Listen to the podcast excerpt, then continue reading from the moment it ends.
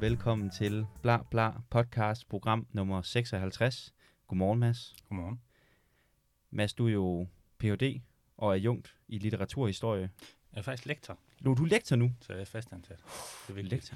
Lektor. Og det, var, det er det, lektor betyder. Betyder det, Det- fastansat? Det betyder, at man er fastansat, sådan, ja. ja. ja. Månedsløn Yes. med julebonus. Og uden øh, slutdato. Uden slutdato. Ja. They can't fire you. Jo, Eller- det kan de godt. Nå, det kan de godt. øh, Nå, okay. Hvis man er ung, så har man tre år, og så er det ligesom slut. Så Ah. skal man. Hmm. Hmm. Øh, ja. Så Lektor er et rigtigt job. Så du klarede det. jeg klarede den. ja, huha. Damn. Ja, men øh, hvad mere? Hvad, hvad har du mere? Hvad har du mere at lave? Hvad har jeg mere? Øh, jeg ved ikke, om jeg har mere, men altså, grunden til, at jeg kommer, det er vel, fordi jeg har forsket i øh, slaveri og dansk kolonihistorie og sådan noget.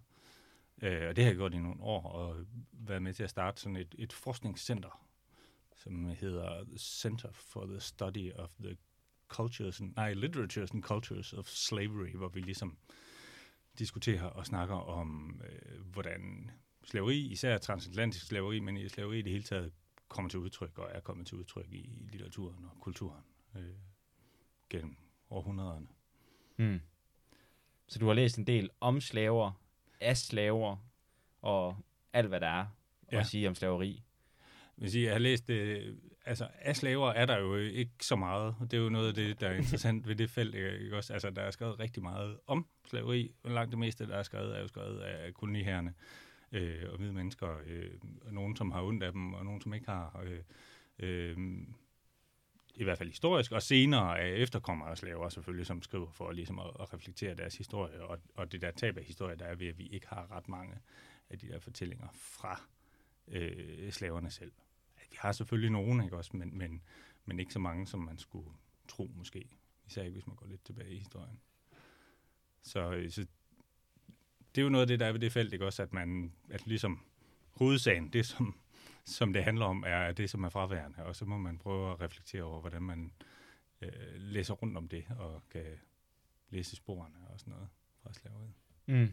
Så det er sådan lidt, øh, du ved, der bliver råbt hurra, når man finder, ej, der er en slavetekst, vi har fundet en slavetekst mere. Ja, jeg tror, altså, der er ikke ret mange flere at finde. Det er ikke Nej. sådan, altså, og, og det er jo også, øh, altså, det er jo historien, men man kan sige, der er selvfølgelig mange, fordi efter altså, begyndelsen af det 20. århundrede, så begyndte man selvfølgelig at, at ligesom interviewe dem, der var tilbage, som havde været slaver og sådan noget, og samle op. Så, så for den periode er der også rimelig mange, øh, sådan set. Ikke? Men hvis vi går længere tilbage i historien, så, så er det selvfølgelig også vigtigt, at, at det, som det, de folk, som det egentlig handler om, er dem, som er fraværende i, i fortællingerne, ikke? og som øh, og, og hvad skal man sige, selve erfaringen af, og det er jo ligesom holocaust og sådan noget, selve erfaringen af det at være i et slaveskib, nede i lasten og sådan noget, den har vi simpelthen ikke, og den har vi ikke adgang til. Vel? Altså, så, så, så hvad stiller vi op med den, øh, det tomrum der? Mm.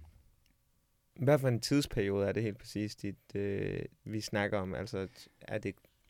Ja, er vi Ja. helt tilbage til starten af... Ja, du ved ikke, altså... Der, Øh, Vi, vi arbejder mest med, altså slaveri har jo altid eksisteret, ikke også? Altså tilbage fra, fra øh, antikken og, og så videre, ikke? Altså der har været slaveri i stort set alle kulturer mm. i verden.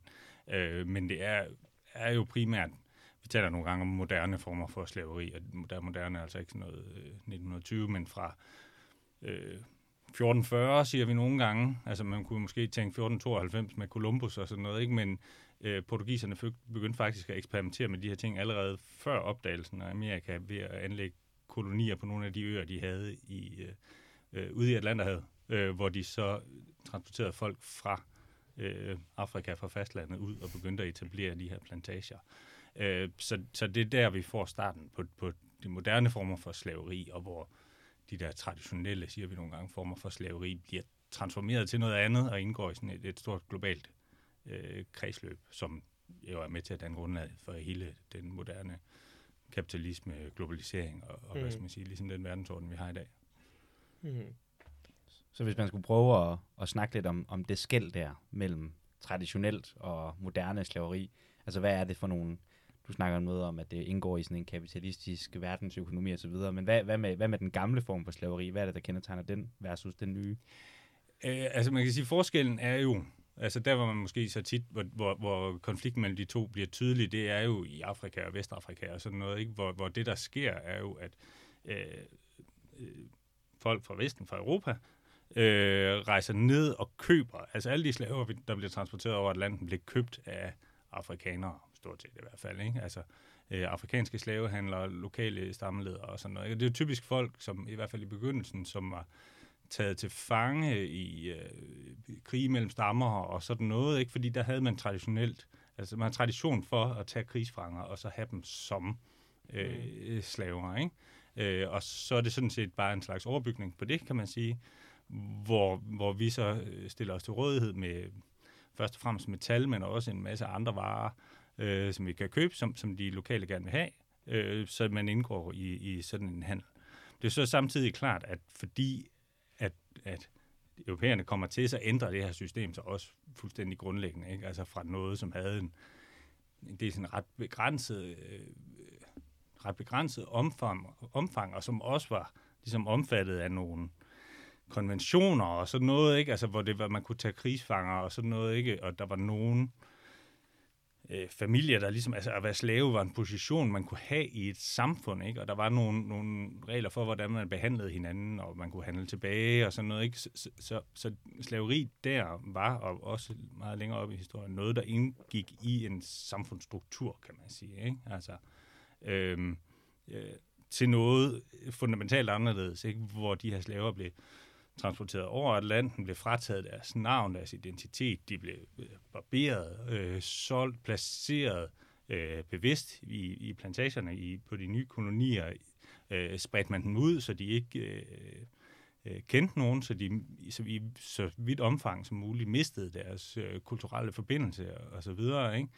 Øh, og det muliggjorde jo så et slaveri, som havde en helt anden karakter, altså hvor de her øh, mennesker, der var blevet øh, transporteret over Atlanten, eksisterede i, et totalt øh, tomrum. Altså der er en sociolog, sociolog, der hedder Orlando Patterson, der har ligesom øh, lavet sådan en skældning, hvor han siger, at slaveri, det, der er karakteristisk for slaveri, er ikke bare, at man behandler folk som ejendom.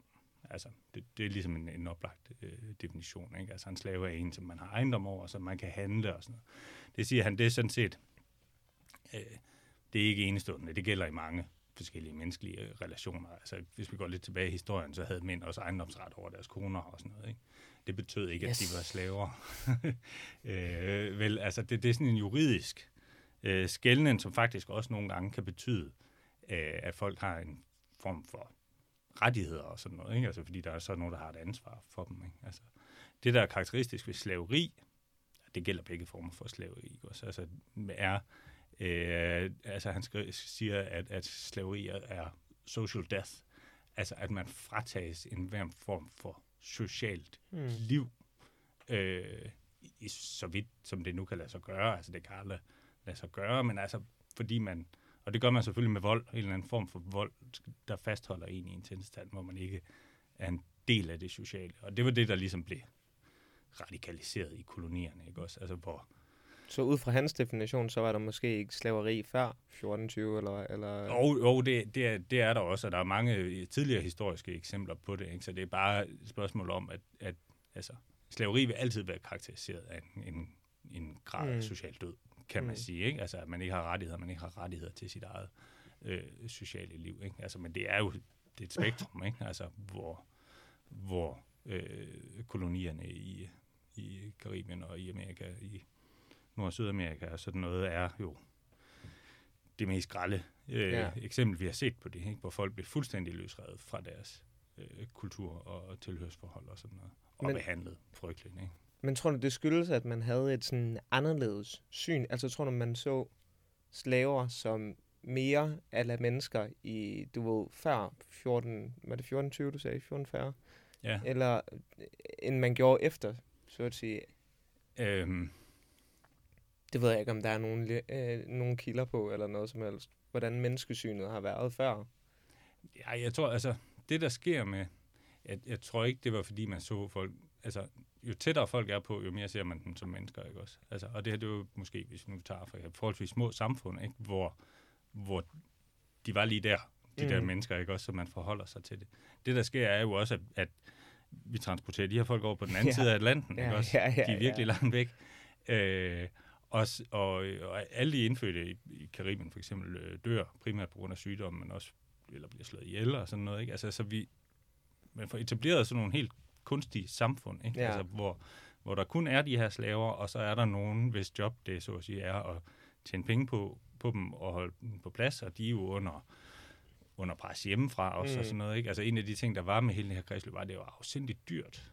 Altså, øh, og udskibet, det tog jo tre år, sådan en ekspedition, og halvdelen af søfolkene døde, og sådan noget. Det var en, en enormt øh, Mm, ja. kapitalkrævende. Ikke? Altså. Ja. Og det var jo det der øh, krav om, om, om profit, som er med til at presse hele systemet. Også de europæere, som er Mm. med i det og skabe sådan en fuldstændig absurd øh, situation, hvor, hvor resultatet jo også bliver, at det bliver billigere at købe nye slaver, Ja. man får transporteret over et land, end at holde dem i live, man har. ja, ja, ja. Øh, Det er så, ja, det er det, ikke? Altså, øh, så, så, så selv mange, altså 100 år efter eller sådan noget, så var de fleste af de slaver, der var i hele det Amerika og de forskellige amerikanske områder, øh, var nogen, der var født i Afrika. Altså Ja. simpelthen fordi, at de, de døde, og så transporterede man bare øh, nye år. Ikke? Øh, Fuck, Og det, er det den er der- ja. kapitalismens greed, når den er allermest uhyggelig. Ja. Altså, og det er jo det der med kapitalismen, ikke? Så kan man sige, hvad var det, der så gjorde, at det system, hvad var det, der drev det system? Og den drivende kraft i det, altså man kan se på, hvad er det for nogle produkter, vi får ud af det? Og det gælder hele den her globale handel, ikke? Det er jo sådan noget med krydderier og klædestoffer og porcelæn, ikke? Og sådan noget. Og i kolonierne i, i Karibien øh, var det jo for eksempel øh, sukker først og fremmest, ikke? Øh, tobak, øh, øh, de her produkter. Og som I jo nok kan høre, så er det jo ikke de produkter, vi sådan øh, har brug for for at opretholde vores øh, liv, vel? Altså, det er luksusprodukter. Mm. Øh, og det hænger sammen med opståelsen af, af kapitalismen og forbrugssamfundet i Europa, ikke? Altså i 1700-tallet er der, der er en dansk øh, arkeolog, eller en idehistoriker, måske en antropolog, det kan jeg ikke huske, Mikkel Vellebo, har lavet en doktordisputat, hvor han går ind og kigger på sådan nogle øh, opgørelser fra dødsbroer og sådan noget i 1700-tallet fra, fra danske, selv små øh, danske hjem på landet og sådan noget. Ikke? Altså noget af det, han kan se, er, hvordan de alle sammen har lidt af de her koloniale produkter. Ikke? Altså man har nogle kopper, man kan servere kaffe og sådan noget i og sukker. Ikke? Altså, Mm. og det er fordi, der på det tidspunkt begynder at opstå sådan et lille øh, produktionsoverskud i Europa, så man får råd til lidt mere. Ikke? Ja, Altså lidt lækkert. Øh, en lille sukkerskål. Yes, en kop kaffe, og, og selvfølgelig også, at det er noget, man kan vise frem, at man Ja, har det det, ikke? Øh, og så bliver der skabt et behov, ikke? Altså et behov for de her produkter, som er det, som driver hele det her gigantiske kredsløb, ikke? Altså et uskyldigt behov, Mm. mm. ikke? Men som, øh, ja, Som har nogle lidt negative konsekvenser. ja, Men det er jo helt henne på de karibiske øer, så det, det er nemlig helt derude, ikke også? det er jo altså, ligegyldigt. Så, så, og, og der er så noget slaveri, og, og, og folk vidste, vidste det selvfølgelig godt i Europa, ikke også, men, men det er jo svært at forholde sig til, og det er jo lige så svært at forholde sig til, som når vi nu ved, at vores nye sko måske, måske ikke er, er produceret af nogle Mm. børn et eller andet sted, og sådan noget, ikke? Altså, det er jo vanskeligt at forholde sig til. Øh, Og man Mm. kan sige, at det der jo er opsigtsvækkende ved europæisk slaveri, er måske et eller andet sted, at det stoppede.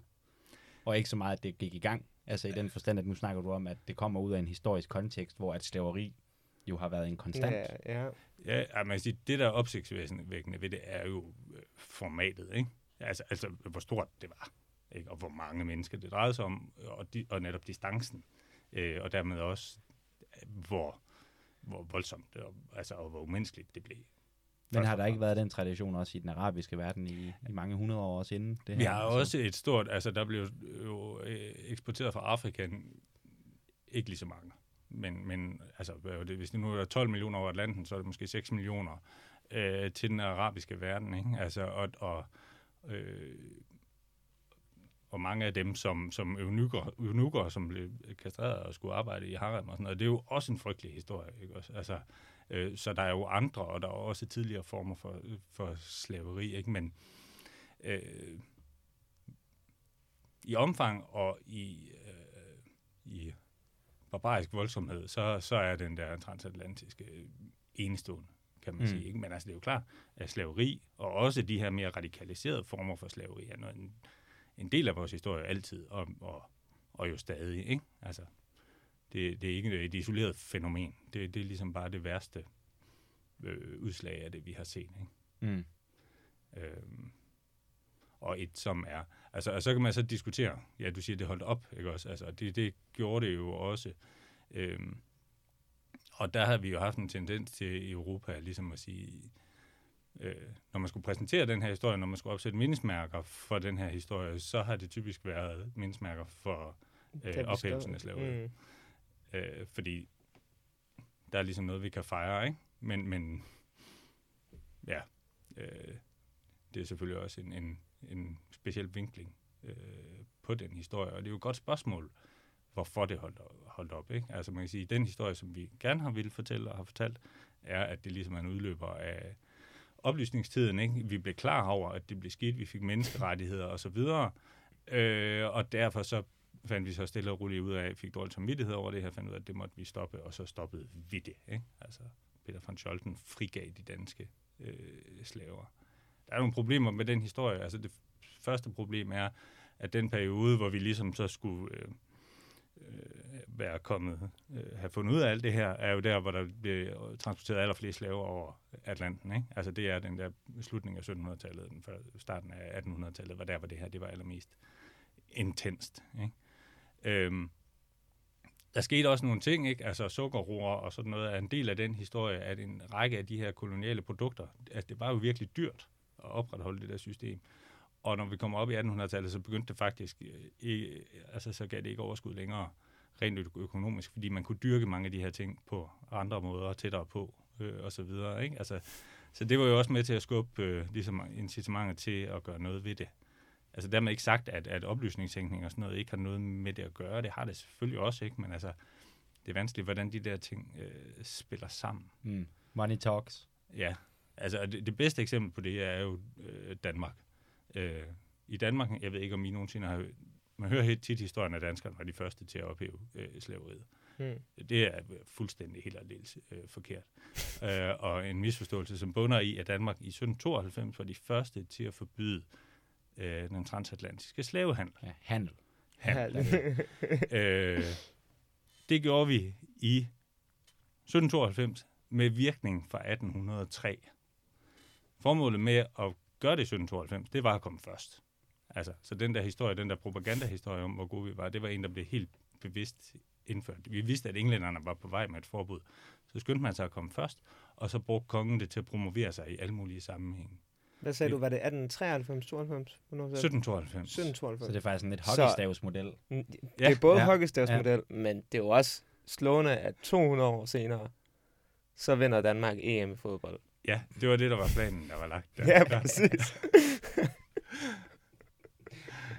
Mm. I hvert fald så havde man en masse, ja. man en masse syngespil og sådan noget, hvor der kommer øh, sådan en, en, en sort mand, altså selvfølgelig en hvid mand, der er malet sort, ind og ligesom lige øh, leverer et vers, hvor han øh, siger, at den danske konge er så dejlig og så god, fordi han har forbudt slavehandel. så det er bare sådan en propaganda-ting, ikke også? Altså, så, og det What kan man slå sig op på. Prøv lige, hvad, prøv lige at fortælle lidt mere om det der. hvad? Det, altså, og hockeystavsmodellen er jo helt rigtig, ikke? Fordi det, vi, der jo så i virkeligheden var planen, som man kan sidde og læse, eller regnskaberne, eller, som de jo har, og det er nogle af de, hvis vi snakker om tekster og slaveri, nogle af de barskeste, synes jeg. Det man jo i virkeligheden, grunden til, at man forbød det fra 1803, var, at planen var så at, i de der 10 år at importere nok slaver til, at man kunne få en population af slaver på de danske øer, som var stor nok til, at den kunne reproducere sig selv.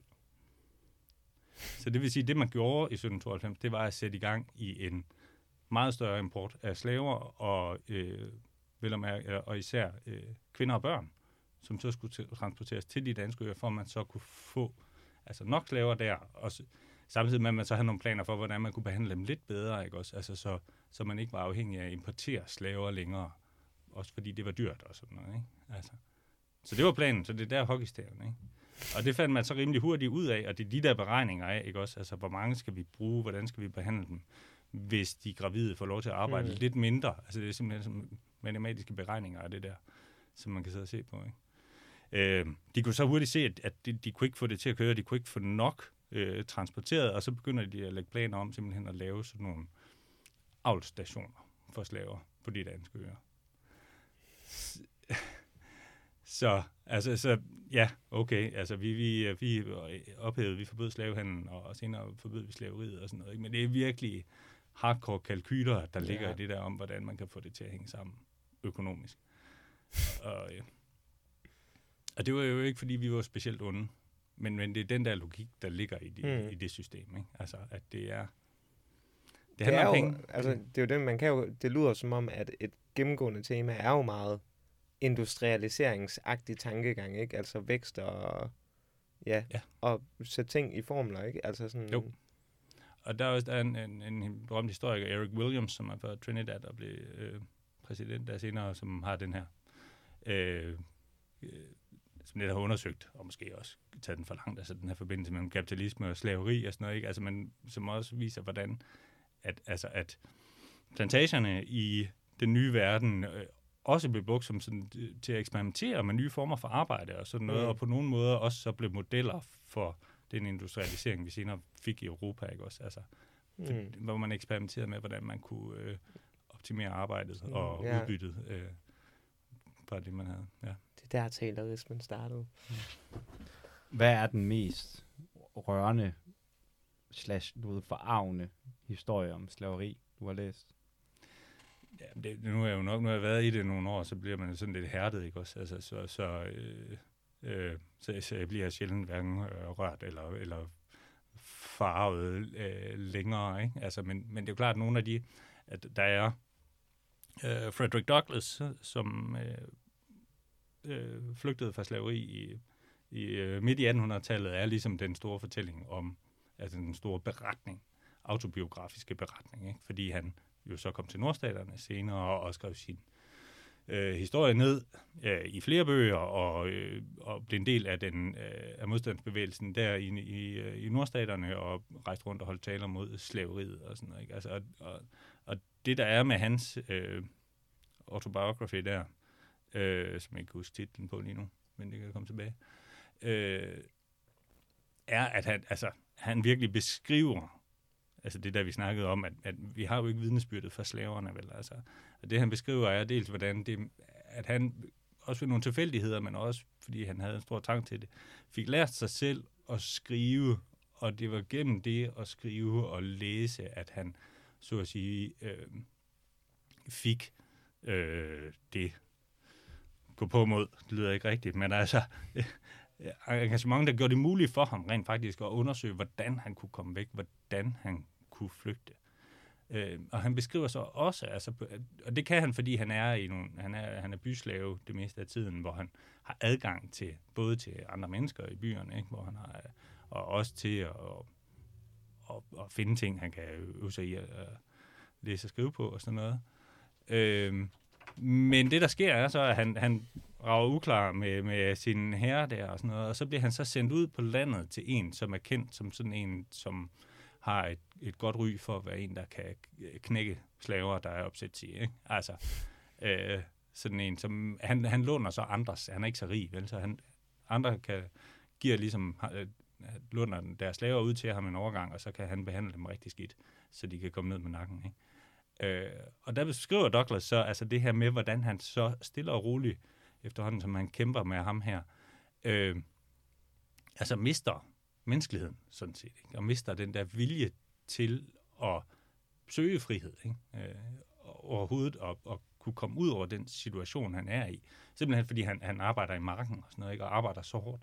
Og når man arbejder så hårdt, øh, så, så mister man fuldstændig viljen og, til og e- evnen til at tænke, kunne ville noget andet. Ikke? Øh, og, og, og det er jo fascinerende, fordi det beskriver jo lige præcis den der, altså, altså det er jo hele tiden det der spørgsmål om, øh, der, der er meget fokus på også, at vi skal tale om, om slaver som nogen, der havde deres egen vilje, og de selv gjorde oprør og kæmpede sig ud af slaveriet, nogen, der har agency, som det hedder på engelsk og sådan noget. Ikke? Altså, øh, og det er jo selvfølgelig også vigtigt, at vi ikke bare beskriver de sorte som, som passive ofre, ikke også? Altså, men øh, at de, de var jo ofre, og de var jo i vidt omfang berøvet den der mulighed for overhovedet at tænke muligheden for frihed. Måske vidste, altså mange af dem vidste ikke, hvad det var. Havde ikke, altså, havde, at, altså, at det her system var så dominerende, at, at de var så nedbrudt som mennesker, mm. at de Mm. egentlig ikke kunne tænke den øh, mulighed. Ikke? Altså, og, og jo ikke fordi, ikke fordi at, at på grund af deres karakter eller, eller noget som helst, men fordi at systemet var så totalt på nogle af de her Mm. mm. øer og steder. Ikke? At, at der simpelthen ikke var noget rum til, og fordi arbejdet og undertrykkelsen var så øh, total.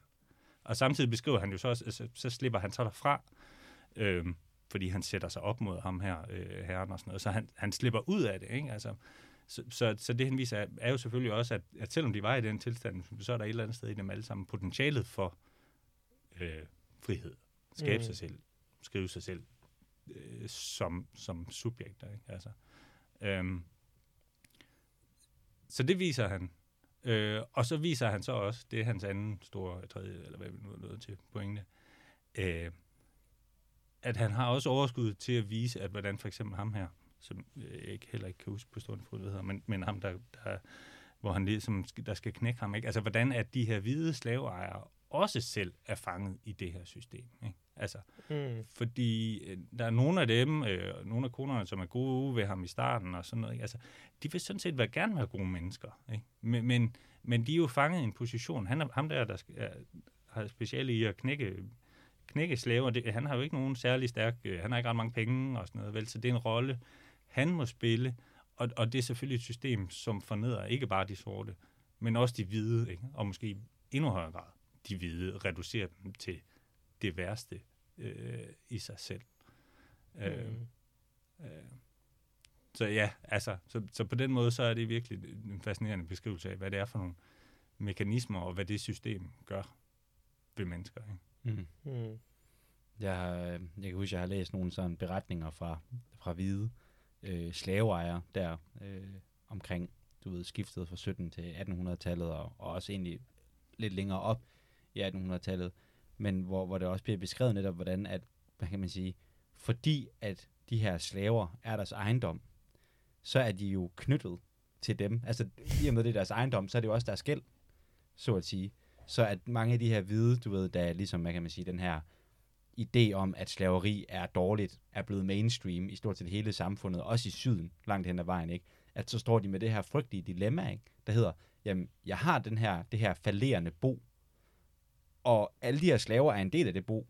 Så det, jeg kan gøre, det er, at jeg kan erklære mig konkurs. Men det kan jeg faktisk ikke få lov til. Fordi hvis jeg gør det, jamen, du ved, så, så bliver de her slaver bare solgt videre til et andet sted. Altså, det er ikke fordi, at jeg slipper af med mine slaver. Jeg kan ikke bare sige, jeg sætter dig fri, for det koster kvæg loven og ejendom penge, så at sige, at gøre. Og hvis de bare sætter dem fri, altså bare siger, jamen bare løb, du ved, bare, bare smut, hvad er det egentlig for en skæbne, jeg overlader dem til, ikke? Altså, og det kan man måske sige er sådan lidt, øh, du ved sådan, men faktum er bare, at mange af de slaver, der også bliver sat fri i syden, virker det til, jamen det er faktisk ikke, fordi de bliver overladt til nogen særlig meget bedre skæbne, end den de havde på den plantage, de var på. Altså mange af dem bliver jo bare sluppet fri til et samfund, der hader dem, altså hvor de ikke har nogen penge, de har ikke nogen uddannelse, de har ingenting, og så bliver de bare sluppet fri, ikke? Altså, og bliver øh, ja, altså anholdt eller du ved smadret af du ved lokale hvide, ikke? Altså fordi der bare ikke er altså der er ikke noget til dem.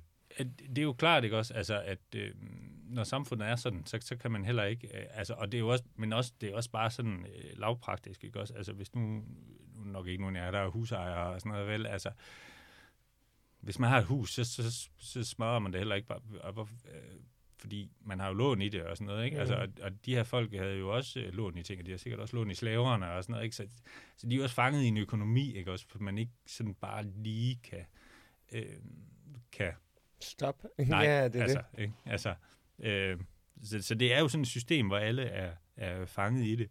Og samtidig så er det rigtigt, altså når man så kommer op der i begyndelsen af 1800-tallet, så begynder det nemlig, altså moddiskursen, eller man nu skal sige, er jo, at okay, slaveri, det er ikke godt.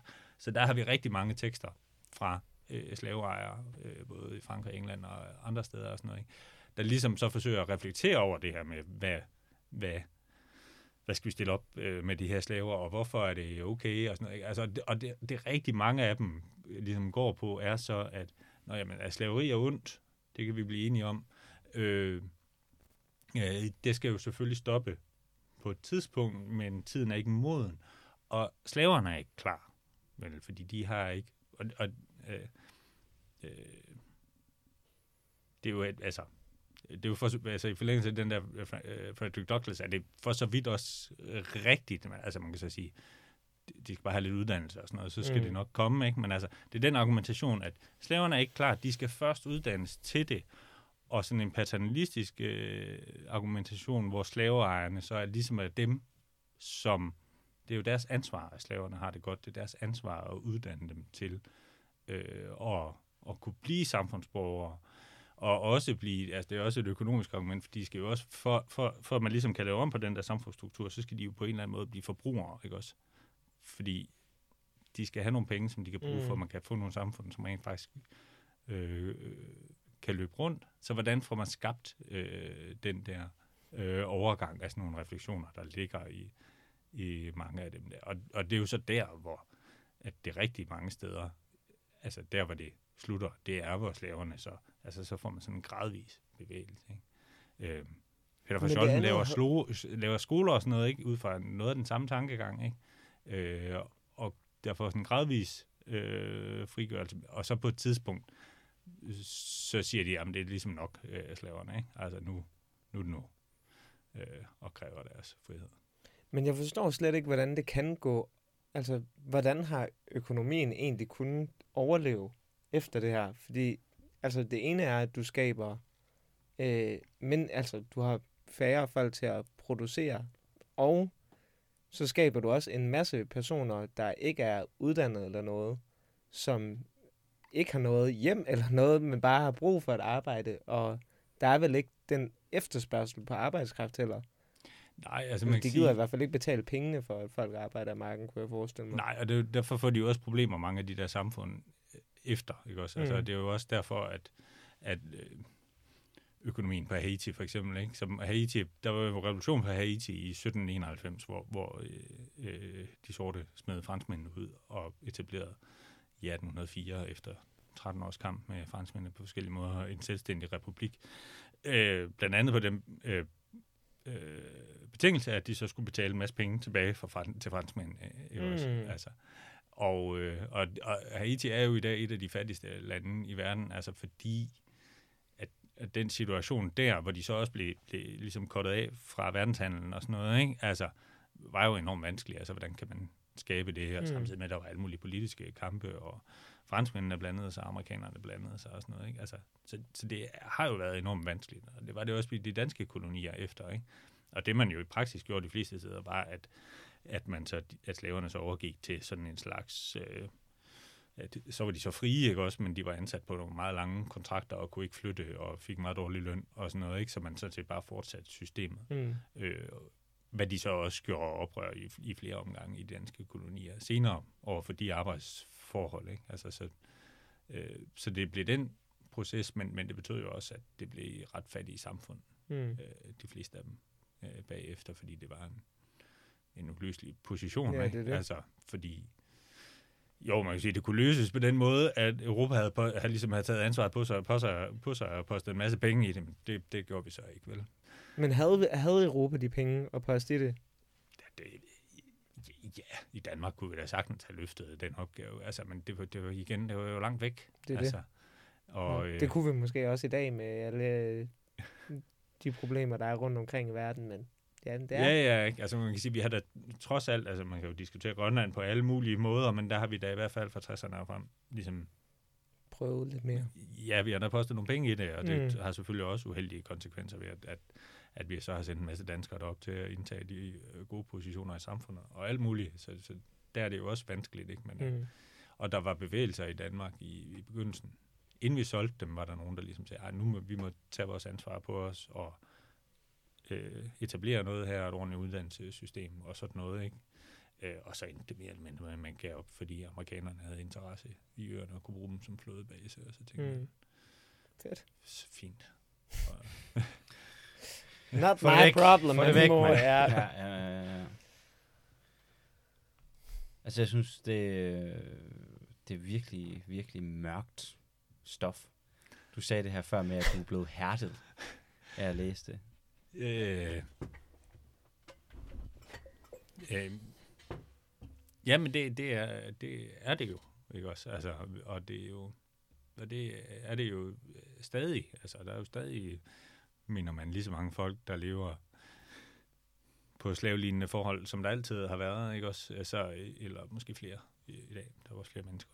Men altså, så det er jo en side af, mm, af vores samfund, som, som eksisterer, og som vi mm. må forholde os til. Ikke? Altså, øhm. Men hvis man har erkendt det, hvordan kommer man så videre på en eller anden måde? Ja, ja, altså, men, men det er jo en stadig kamp, fordi vi har jo erkendt det, og slaveri er forbudt øh, i hele verden øh, mm. efterhånden, ikke også? Altså, så, øh, så i dag er det, tager det jo andre former og mere skjult øh, og sådan noget, ikke? Altså, og der er jo så heldigvis både organisationer og journalister og sådan noget, som gør et rigtig stort arbejde for ligesom at, at, at afdække, øh, hvor det er, og, og hvordan det findes, og så videre, ikke? Øh, jeg har en mm. journalist, der hedder Peter Bengtsen, som havde en stor artikel om øh, de her indgangshandsker, som vi alle sammen har brugt så enormt meget, ikke? Altså, hvor han har været nede på nogle af de der fabrikker i, i, i Malaysia, øh, hvor de bliver produceret af migrantarbejdere, som har fået taget deres pas, og som lever på den måde. Altså, øh, så, så, øh, så den, altså, på den måde bliver det jo ved med at være der, ikke? Og, det, og det er også stadig, altså, det er også noget med at afdække nogle af de her mekanismer. Det er jo stadigvæk kapitalismen og vores behov. Altså, mm. øh, indgangshandsker er måske mere legitimt behov, men, men det er jo også nye behov, som det bliver drevet af. I Brasilien er der også, øh, der er det stadig sukkerrør, der er problemet. Problemet med sukkerrør er, at det at høste sukkerrør, det bliver stadig gjort øh, med håndkraft øh, mange steder. Øh, det kan man åbenbart ikke så godt gøre på andre måder. Og det er simpelthen det, det værste arbejde i verden. Man skærer sig på de her skarpe, de der rør og sådan noget. Det er redselfuldt, ikke? Så man kan ikke rigtig få nogen, man kan ikke betale sig for at få nogen til det. Så også der er det noget med at finde nogen, der er fattige nok til at lokke dem derud og tage deres pas og lade dem arbejde i de der plantager. Det er så ikke så meget til sukker længere. Det er de der sukkerrør bliver øh, brugt til biobrændsel. Øhm, så det er jo så klimaforandringer og sådan noget, der gør, jamen så må vi have noget, som er CO2-neutralt, øh, mm, som så skaber det her øh, behov for manuel arbejdskraft. Ikke? Altså, og mange gange er det jo, øh, altså, øh,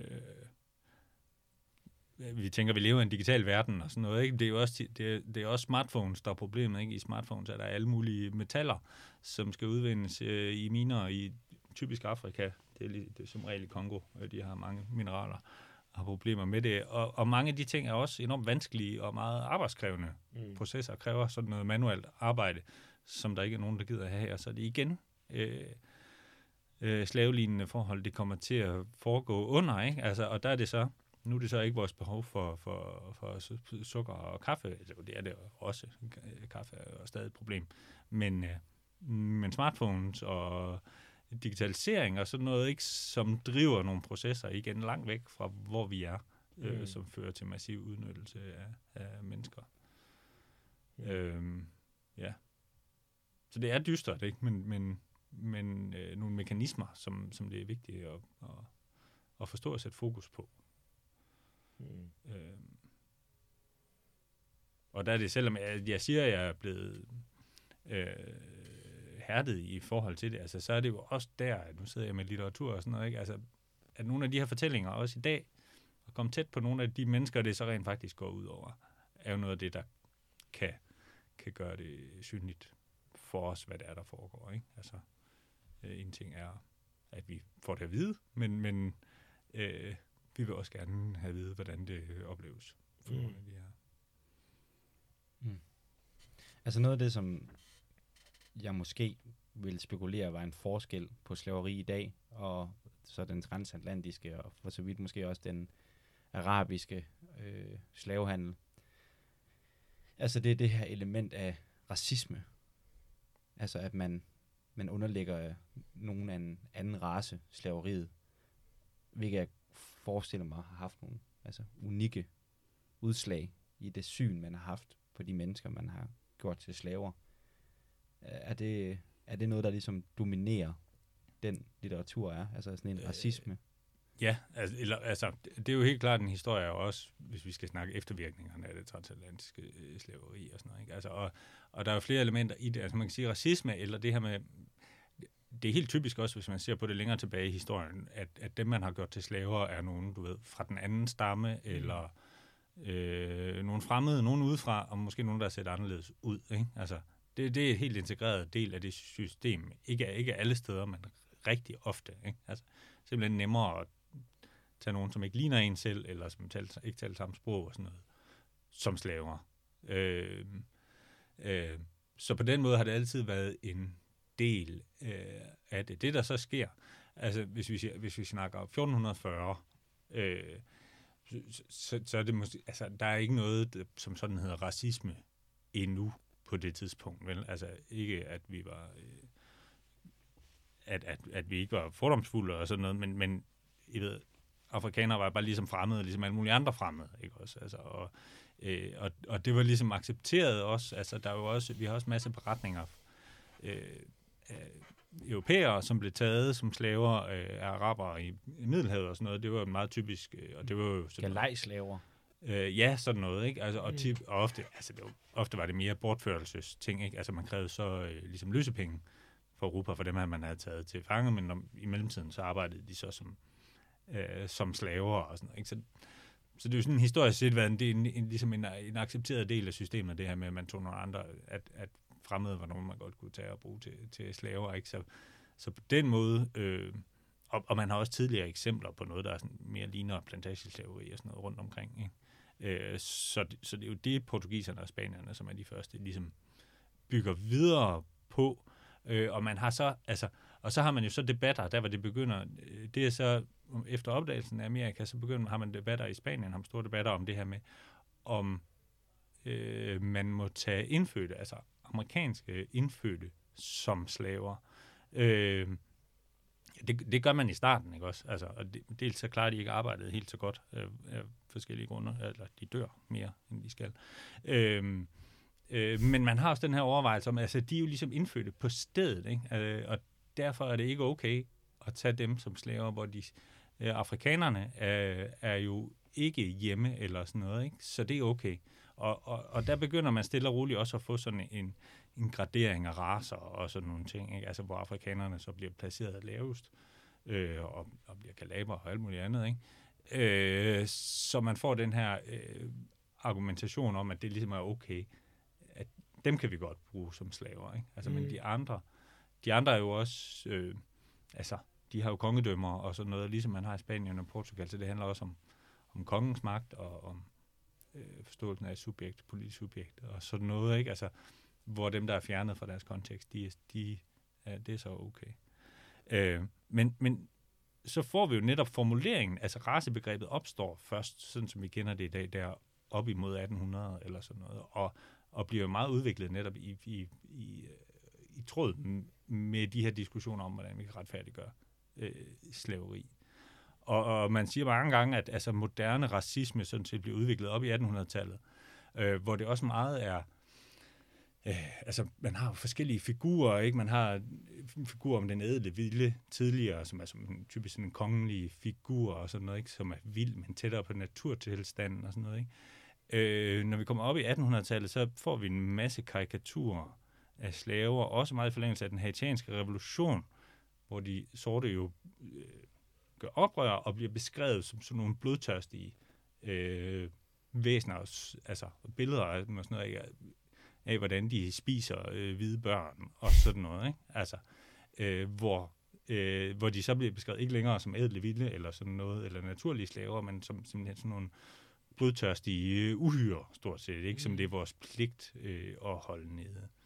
Øh, og, og det er parallelt selvfølgelig med alle mulige menneskerettighedsreflektioner i den samme periode, og det blander sig sammen med diskussioner i Europa, hvor man var enormt bange for den franske revolution, og for at underklassen i Europa ligesom ville øh, rejse sig til, til modstand. Og, det, altså, og på kolonierne altså, er alting jo drevet af angst. Altså, hvis man, øh, jeg læste for nylig, øh, ikke 100% sikker, men øh, at på Jamaica var der 2% hvide, ikke også? 98% sorte. Altså, det er klart, det system, det kan kun eksistere, hvis man virkelig får, får holdt folk effektivt nede. Øh, og, og det lykkes det meste af tiden, hvilket i sig selv er, er tankevækkende, ikke også? Men altså en gang imellem, så lykkes det jo så ikke. Øhm, der var blandt andet et stort slaveoprør på den danske ø, øh, Sankt Jan i øh, 1733, hvor der skete det, at man fik en gruppe nye slaver over, som var soldater, øh, Asante, mener jeg, det burde jeg kunne, øh, slaver fra, fra, fra guldkystområdet der, som var nogen, som havde tabt en krig og så blevet solgt, ikke også? Men altså, de var jo altså soldater, de her folk, og kendte hinanden. Og, og, og de blev placeret alle sammen, godt nok forskellige steder på Sankt Jan. Øh, men deres ledere, som ham, de bliver kaldt Kong Juni, fik ligesom etableret kontakt til hinanden, og, og de havde jo så, altså de var jo ikke hvad skal man sige, ødelagt af slav, slaveri nu, og de, havde, og de var også vant til kamp og sådan noget. De fik simpelthen startet en, øh, et oprør og fik overtaget hele øen, og, og holdt hele øen i næsten et år, inden vi fik allieret os med nogle spanske soldater, og fik slået alle sammen øh, ihjel. Øh, nu er jeg vist lidt langt ud af en tangent. De bliver, altså, men de bliver simpelthen udryddet der? Altså, de bliver simpelthen øh, slået ihjel? Ja, lederne af, slavet, ja. af oprøret ja. og sådan noget. Ja, de bliver bare slået ihjel. Eller, ja. ja. Jeg er lidt tvivl om, de bliver slået ihjel, eller bliver hoppet ud over en klippe. Øh, og så, men øh, ja, det var man ikke så sentimental omkring. Mm. Og, og altså, de, de slog jo også øh, nogle af planterne ihjel og så videre øh, i det der oprør, ikke? Altså, og brændte plantager ned mm. og sådan noget. Altså, det er jo ikke fordi, at det, altså, det var jo kamp. Det, det, There's good people on both sides, some bad people, ja. Yeah. Trump, han... Uh... Sige det. Nå, er det rigtigt? ja, ja, There's good and bad people on both sides, you know. Nej, ja, ja. ja. Øh, Nej. Jeg synes, det er helt rimeligt, altså, mm. hvis man alt tager betragtning, ikke også? Ja. Altså, mm. ja. Øh, men men øh, det, det er jo voldeligt. Nå, men det vi kom fra, var det der med, med skildringerne af de her blodtørstige ja. øh, øh, oprørere, ikke? er jo en del af hele den der politiske diskussion, og noget af det, som er med til at skabe en række af de der racistiske billeder, også sådan nogle altså, øh, stereotype billeder, som man så kommer til at kende længere op. Så det er også der, hvor racismen Altså racismen er også et resultat af den her historie. Mere end det måske i virkeligheden var, var udgangspunktet for den, mm. men, men noget, som bliver udviklet netop i, i, altså i kraft af det, af det system der, som bliver etableret, hvor øh, øh, og, og det lever jo så videre, ikke også? Altså, og, og jo, så er der billedet af blodtørstige vilde. Der er også det der billede, jeg talte om tidligere med dem lidt som nogle børn, ikke? som vi vide skal opdrage til at kunne være rigtige mennesker og sådan noget. Ikke? Altså, alle de der forskellige fortællinger om de sorte er dem, som så bliver til racisme, og især i USA en speciel historie, hvor meget af det der bliver jo holdt i live øh, langt op i det 20. århundrede. Mm. Altså, øh. Et spørgsmål, som jeg, eller en ting, som jeg føler, vi bliver nødt til at snakke om, når øh, vi snakker om slaveri og kolonialisme, er jo et element som strukturel racisme i dag. Eller om det er en ting, og om du tror, det kan skylde, eller om du tænker, at der er en sammenhæng mellem slaveri og om det er noget, vi ser i vores samfund i dag. Øh, altså, altså konsekvenserne fra dengang. Jeg, jeg, jeg tænker ikke, at der er nogen tvivl om, at vi har en strukturel racisme. Uh, altså, øh, vi har jo bare en, en enorm ulighed, ikke også? Altså, og, og der er der jo en historie i USA, USA, som jeg kort sagde før, og som, altså, de har jo deres egen historie med det her, ikke? hvor det blev fastholdt i altså, meget konkrete politiske altså, øh, strukturer langt op i det 20. århundrede. Ikke? Altså, så okay, der har vi helt klart en strukturel racisme, som er til at tage føle på, og nogle historier, som der skal gøres op med. Det tror jeg ikke, man kan være så meget i tvivl om. Øh, altså, øh, det har vi jo også i Danmark. Der, altså, jeg synes jo, der, det er jo klart, der er for, forskellige former for diskrimination. Det kan måske være vanskeligere øh, at pinpointe lige, hvor, hvor den er. Og det handler jo om, at vi i Danmark har solgt de der øer for mere end 100 år siden nu, og det betyder, at vi aldrig fik efterkommere, eller meget, meget få efterkommere af slaver øh, til Danmark, fordi at de steder i, i England og sådan noget, hvor man har det, så er de kommet senere i migrationsbølger op i 60'erne og sådan noget. Der havde vi jo øh, skaffet os af med dem. Ikke? Øh, øh, så det betyder selvfølgelig, at, at, at de kan være lidt vanskeligere at se øh, i, i Danmark. Ikke? Men altså, så, så der er nogle forskellige elementer i det. Der er nogle, nogle sådan mere nationalt specifikke historier, der er nogle forskelle. Øh, og så er der den her større racisme, som jeg siger, som bliver udviklet og mm. ligger i vores kultur. Øh, op igennem 1800-tallet, op gennem det 20. århundrede. Ikke? Men hvad så i det 21. århundrede? Altså, ja, ja, altså, det, ja, det er jo ja, det. Altså, jeg har undervist i, i Pippi for eksempel, ikke også? Øh, og, og man diskuterer jo det her nærekong, og det, om der står nærekong eller ej, det er fuldstændig ligegyldigt for mig. Øh, men sådan en bog som Pippi i Sydhavet, som jeg ikke ved, om I kan huske, og sådan noget, den er fuld af alle de bedste intentioner i verden, og den eneste intention, hun har, det er ligesom at, at modvirke enhver form for Mm. fordom og sådan noget. Samtidig så er hele grundskemaet, det er bare, at øh, de rejser ud til Sydhavet, hvor der så er de her små sorte børn, og de er sådan nogle glade, lejende nogen, og som ikke ved, hvad matematik er, og sådan noget. Ikke? Og det er det positive, det er idealet i den bog, ikke også?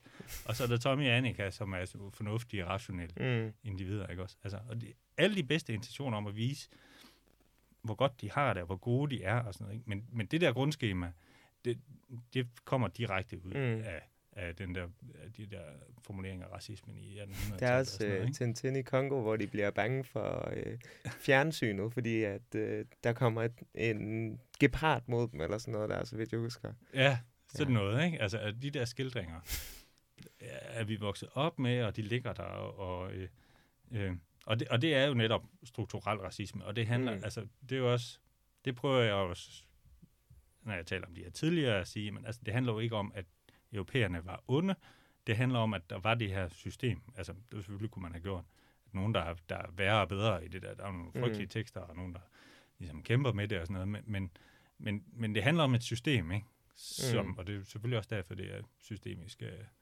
racisme, ikke? som eksisterer. Men jeg tænker bare, at der virkelig er sket en stor forandring i løbet af de sidste øh, 50-100 år. Det kan også være, at det er mig, der har den indbildning.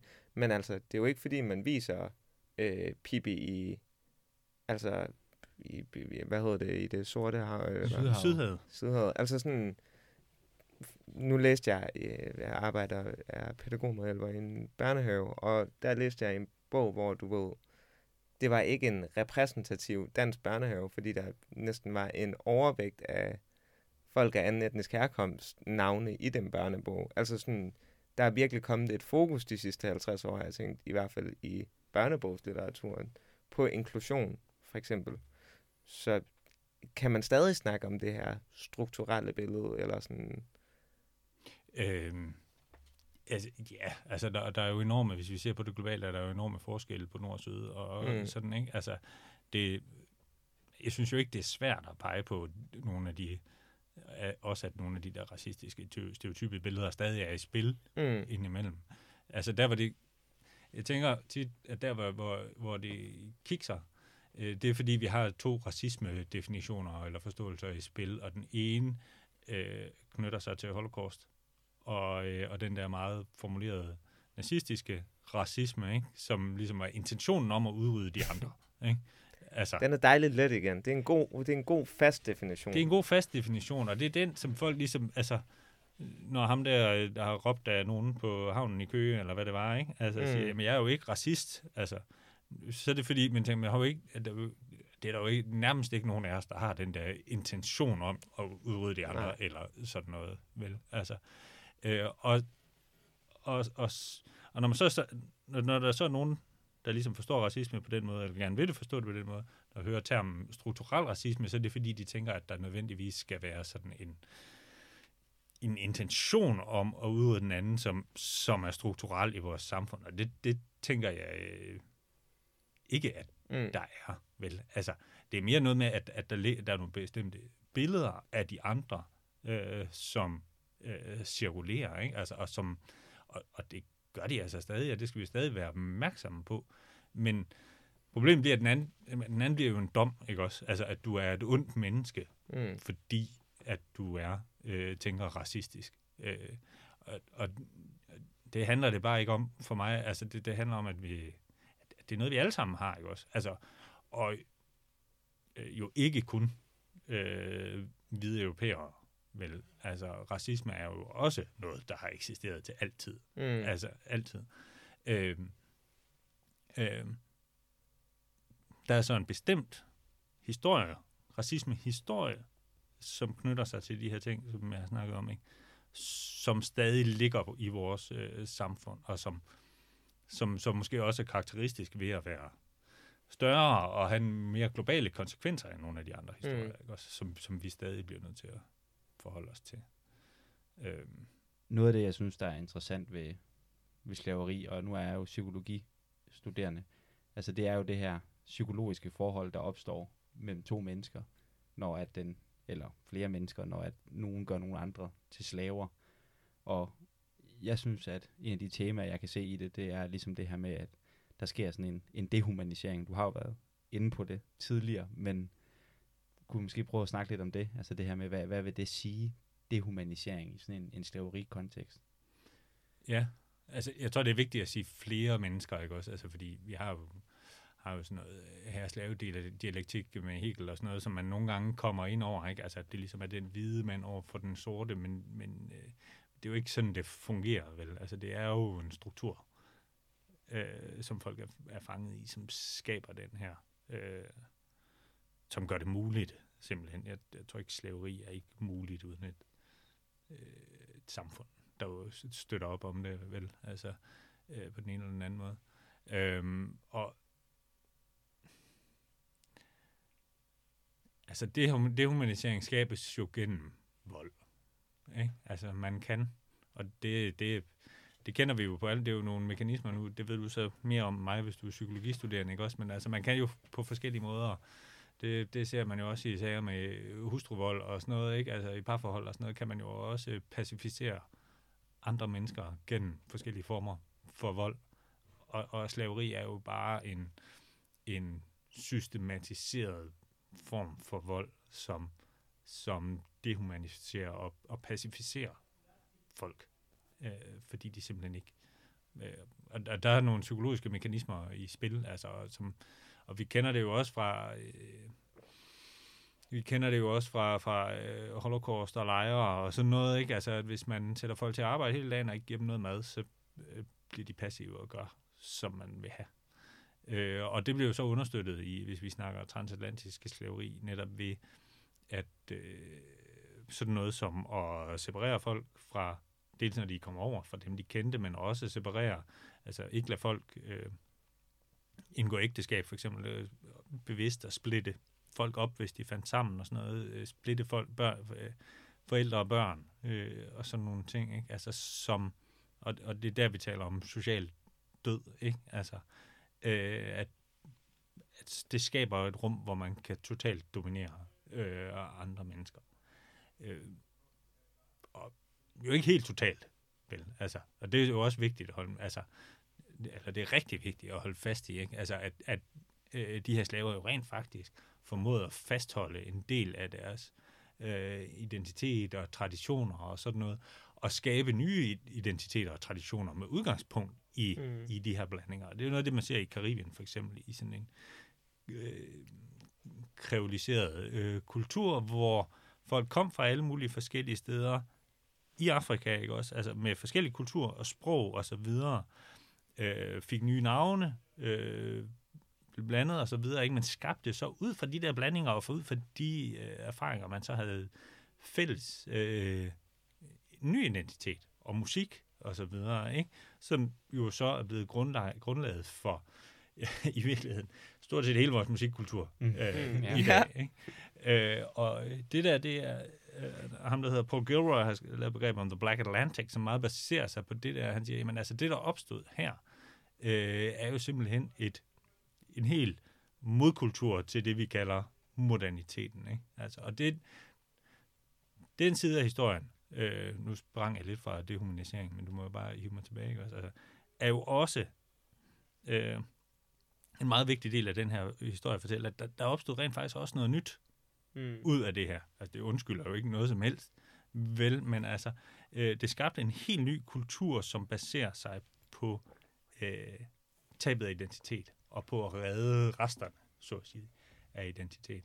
Og, og, og, og den kultur er blevet øh, ikke bare sådan et nicheprodukt, men en enorm vigtig del af vores øh, globale kultur i dag. Specielt gennem musikken, men selvfølgelig også. Øh, der er også... Altså musikken var det, der overlevede først og fremmest, fordi at, at det er meget svært at øh, afholde folk fra at lave musik. Øh, fordi man kan synge, man kan slå på ting og sådan noget. Ikke? Altså, Øh, og det gjorde de selvfølgelig, øh, slaverne, men de ikke havde på arbejde. Ikke? Altså, øh, litteratur og andre ting er, er, er vanskeligere, det kræver, at man kan læse og skrive og sådan nogle ting.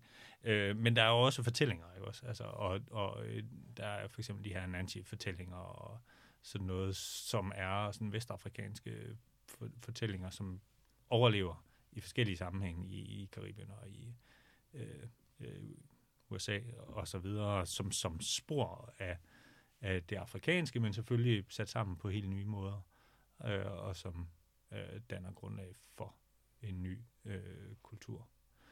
Øh, Edouard Glissant, som er sådan en fransk, jeg øh, øh martinikansk, øh, han skriver på fransk, ikke også, men han er jo ikke fransk, øh, filosof og digter, han har begrebet om skibet, slaveskibet som et som en, en livmor afgrund. Øh, øh, at det på den ene side er det her dyb, ikke også, hvor al identitet og al humanitet, human, humanitet, humanisme, whatever, forsvinder. Øh, men også der, hvor en helt ny kultur jo fødes, ikke mm. også, med udgangspunkt i øh, det der tab. Ikke? Så, så, så ja, vi har dehumanisering, næsten totalt dehumanisering, men vi har også den der dehumanisering som sted, hvor noget nyt fødes, øh, og, og, som, og, og en humanitet, som ikke kan, kan, den kan holdes nede, ikke også, men den kan ikke udryddes. Altså, i alle sprækker øh, pipler det frem, ikke? Øh, Mennesket finder mening overalt. Mm. Ja, og også øh, med jævne, altså der er jo mange af de her slaveoprør, ikke også? Altså, øh, så snart der kom en mulighed for det, øh, gjorde man oprør, ikke? Altså, så ja. Mm. Mm. Altså noget af det, der jo også er spændende ved det her, det er jo, som du selv siger, på den måde, hvordan at en samfundsinstitution som slaveriet for eksempel, eller ikke for eksempel, konkret slaveriet, den bliver en udgangspunkt for en historiefortælling senere. Ikke? Øhm, og noget af det, jeg kan... Selvom det jo er i overensstemmelse med fakta, at der har været slaveri, og man har været en del af en slaverikultur, og at den her kultur er sprunget ud af et slaveri, at så kan man også... Jeg ved ikke, nogle gange kan man godt tænke, at det er... Hvad kan man sige sådan... Øhm, at det ikke er... At det ikke er godt, så at sige. Fordi det skaber et eller andet, altså at man holder liv i mindet om en undertrykkelse, i stedet for at kigge fremad. Jeg ved godt, det, det lyder helt absurd, ikke? Men det kan jeg nogle gange tænke, at, det, at, det, at den her sådan, ja, kultur, at den ligesom sådan, at den har den last, at den så at sige, du ved, er fanget i et historisk minde om, og måske også et nutidigt minde, men i hvert fald, at den holder liv i noget, som forhindrer en, en fremgang. Øh, ja, altså det, det, det hører man jo. Øh, var det ikke Kanye West, der fik sagt noget med, at 400 år, det er ikke det er et valg, ikke også, at man holder fast i den historie, ligesom. Mm. Altså, det, det er jo svært, ikke? Det er svært at sige, altså, hvad er historie, hvad betyder historie for os, ikke? Altså, og, og du kan tænke på nogle vikinger og sådan noget, ikke? Altså, øh, den historie, den ligger der jo bare, ikke? Altså, og, og, men hvis de her folk tænker på deres historie, øh, så ligger der noget andet, ikke også? Og, og der ligger også et, et, et, et, et, absolut skæld, hvor, hvor man sjældent kan gå til, altså nogen kan jo spore deres historie tilbage til Afrika og sådan noget, ikke? Øh, mange afrikanske og amerikanske har måske også, altså der er jo, de, der er jo rejser tilbage, der er mange, der rejser tilbage til Afrika, Ghana, sådan nogle steder, og ligesom at, og besøger det og forsøger at finde en eller anden forbindelse. Nu, jeg samarbejder med nogle, nogle forskere i Ghana om et nyt projekt og sådan noget, hvor de har sådan et. Så kommer de så ned, og så ser de forterne på kysten og sådan noget, hvor slaverne bliver udskibet fra, og så siger de der nede i Ghana, men det er jo ikke der, de var fra, vel? De kom fra de små byer op nordpå og sådan noget, ikke? Altså, jo, man kan rejse tilbage og se noget, ikke? men man kan jo ikke genskabe den der. Øh, det tror jeg heller ikke, de forestiller sig, som sådan de kan. Øh, men, men altså, man rejser selvfølgelig tilbage for at se det, det er forståeligt. Øh, så der er jo sådan et brud i deres historie, ikke også? Altså, det, så, så det er den ene ting, altså, at historie er jo vigtigt for os, for os alle sammen, ikke? Altså, og det er en del af deres historie. Det må man jo, altså, altså for at tænke frem, bliver man også nødt til at gøre det på et eller andet grundlag. Og det, det er jo, hvis man ser på afrikansk amerikanske øh, litteratur, kultur og så videre og sådan noget. Altså, så det er jo også det, de gør. Ikke? Altså, det handler jo om at skabe noget nyt, og skabe noget nyt på det grundlag, og hvad er det for en erfaring? Og noget af det, der ligger i den der uh, Black Atlantic, uh, som også baserer sig på det her begreb om double consciousness, som uh, uh, uh, Du Bois, uh, en stor tænker, afri- afrikansk-amerikansk tænker, der i begyndelsen af 2000 lancerede, at, at sorte i USA havde den her double consciousness, at de på den ene side havde den her historie, på den anden side en amerikansk historie, som i første omgangspunkt noget negativt, at de var splittet, ikke også? Men altså, noget af det, som Gilroy og andre tænker videre på, er jo også, at, at, øh, at der er et potentiale i den der erfaring, som, og måske i virkeligheden, at den der dobbelthed øh, gør, at øh, øh, sorte forskellige steder, både i Europa, men altså, øh, øh, har en mulighed for at se på den verden på en anden måde, som i virkeligheden er mere øh, tilpasset globale vilkår, ikke også, end den måde, den der rodtænkning, vi andre har, ikke? Mm. Altså, så, så det her med at se tilbage på den her historie, kan jo altså også være en måde at, at se frem, ikke? Øh, så det er den ene side, og den anden side er den, som vi har snakket om, at, at, øh, at racisme altså ikke er udryddet, bare fordi, at det er forbudt, som Henrik Dahl siger. Det er jo forbudt, så findes det ikke. Det er nok som været for længe i Folketinget, hvis man mm. tror, at verden fungerer på den måde. Øh, øh, altså, især i USA eksisterer som helt konkret erfaring, ikke også? Altså, at, at, at de her forskelle er der, så bliver man nødt til at konfrontere. Men jo også i Danmark og alle mulige andre steder, at, at der er nogle øh, konkrete erfaringer nu, som øh, folk, der er meget lys i huden, ikke behøver at blive konfronteret med, men som, som andre øh, føler. Ikke? Altså, øh, Fuldstændig. Og, altså, og, det, og, det, og det er også derfor, at jeg ligesom påpeger det, det tragiske i det, i at, at det er jo ikke fordi, jeg prøver at, at benægte, at de her ting er sket, og at måske også umuligheden af ikke at forholde sig til, at de er sket og er, er foregået i ja, 400 år, hvilket er ret lang tid. Øh, men man, du ved, det der med, altså, og det, det, det er ikke fordi, det er, det er på en måde en absurd sammenligning, ikke? men sådan, du ved, der har også været perioder, hvor Danmark har tabt du ved, til Sverige ja. og blevet underlagt og så videre, ikke? Men dem har man ligesom valgt på en eller anden måde bare at rusen rødt og glemme. Ja, så husker vi runde tårn Så husker vi runde tårn i stedet for, ikke? Altså den der selektive hukommelse et eller andet sted, ikke? Altså, sådan, at altså dansk identitet er jo, er jo også funderet meget på, på et nederlag i 1864 og tabet af, af tabet af Norge. Og... Men det er jo de positive ting, vi selv husker fra den periode. Hvad udad til har vi tabes, skal indad til vindes. Yes, lige præcis, ikke også? Og vi har vendt den til en historie om uh, småt og godt, og sådan noget, som så også i den her sammenhæng er koblet med den der faktisk, den der historie om vores egen uskyld, ikke? Mm. Øh, i de her ting. Ikke? Altså, at vi var sådan et lille land, som slet ikke har gjort noget øh, ude i verden. Øh, altså, det, det er jo de der historier, vi fortæller os selv. Ikke? Altså, og øh, ja, Øh, og, og, og det er jo også derfor, altså, spørgsmålet er jo også, øh, om vi skal konfronteres så med vores skyld, ikke? Altså, mm. øh, og, og, og det ved jeg ikke, hvor vigtigt det er. Altså, det er ikke vigtigt for mig, at, at vi føler en masse skyld, men jeg synes, at øh, den her diskussion, som har været de sidste år, det er utrolig... Øh, øh, det er utrolig meget forsvarsposition, hvor jeg ikke rigtig kan se, at det er så svært for os i dag i Danmark at konfrontere den her historie. Og jeg har snakket om, altså, øh, jeg har så fundet ud af, at vi har et nationalt mindesmærke for slavehandlen, fordi det er en lille statue, som står... Ja, hvad hedder hun? Queen Mary, er det ikke? Nej, det er ikke den, der ja. er... Det er sådan en lille uh, uh, uh, Butthole, som var ham, der gjorde oprør, som vi har fået. Det er en, en uh, ghanesisk kunstner, der har lavet den, og så fået den en gave for nogle forøgerne, der står i København. Og det er fint. Men jeg synes jo et eller andet sted, at vi skulle have en... Der, der er altså en bevægelse i gang, forhåbentlig bliver det til noget, til sådan et kolonihistorisk center, i København og sådan noget. Ikke? Men altså, at vi bliver nødt til at forholde os sådan aktivt som nation og land til vores egen historie, og ligesom have en diskussion af, øh, hvordan vi vil forholde os til den her historie. Mm. Og det er der bare utrolig meget modstand overfor, ikke? Altså, hvad man siger, fordi man er bange for den her Men er der det? Altså, for der bliver der forsket i det, og... Altså, jo, jo, det er ikke, der fordi der også, ikke... nej, nej, det gør det, men der er jo også...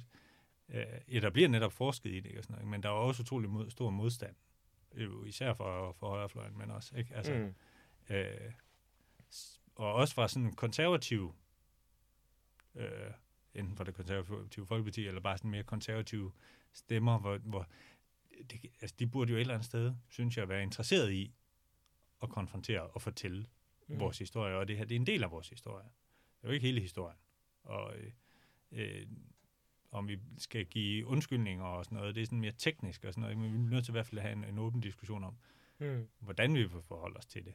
Også fra sådan mere officielt hold. For det bliver puttet lidt ud netop til nogle til sådan nogle som os og, og andre mindre projekter og private initiativer, og det, det er super godt, og nogle af dem er i samarbejde med, med, med folk fra, fra øh, US Virgin Islands og sådan noget. Så de er gode i sig selv, men altså, øh, sådan den officielle stillingtagen Ja. til det.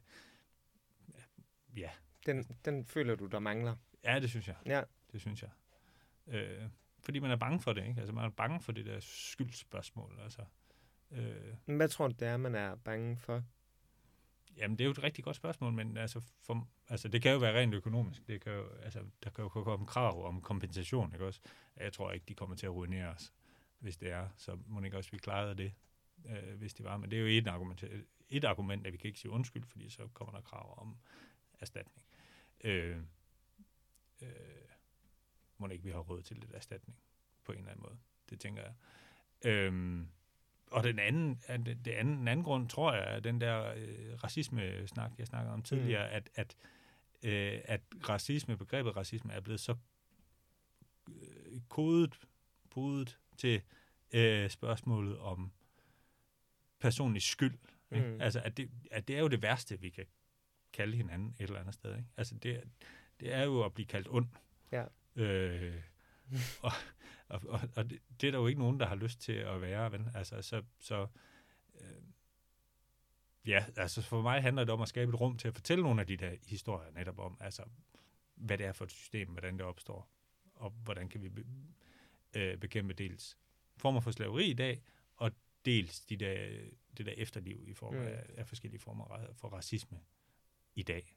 Altså, og, øh, og det synes jeg jo bare en, det, at, altså, det er jo bare sådan en, en tilbagevendende bestræbelse på at bekæmpe alle former for intolerance og sådan noget. Ikke? Det Mm.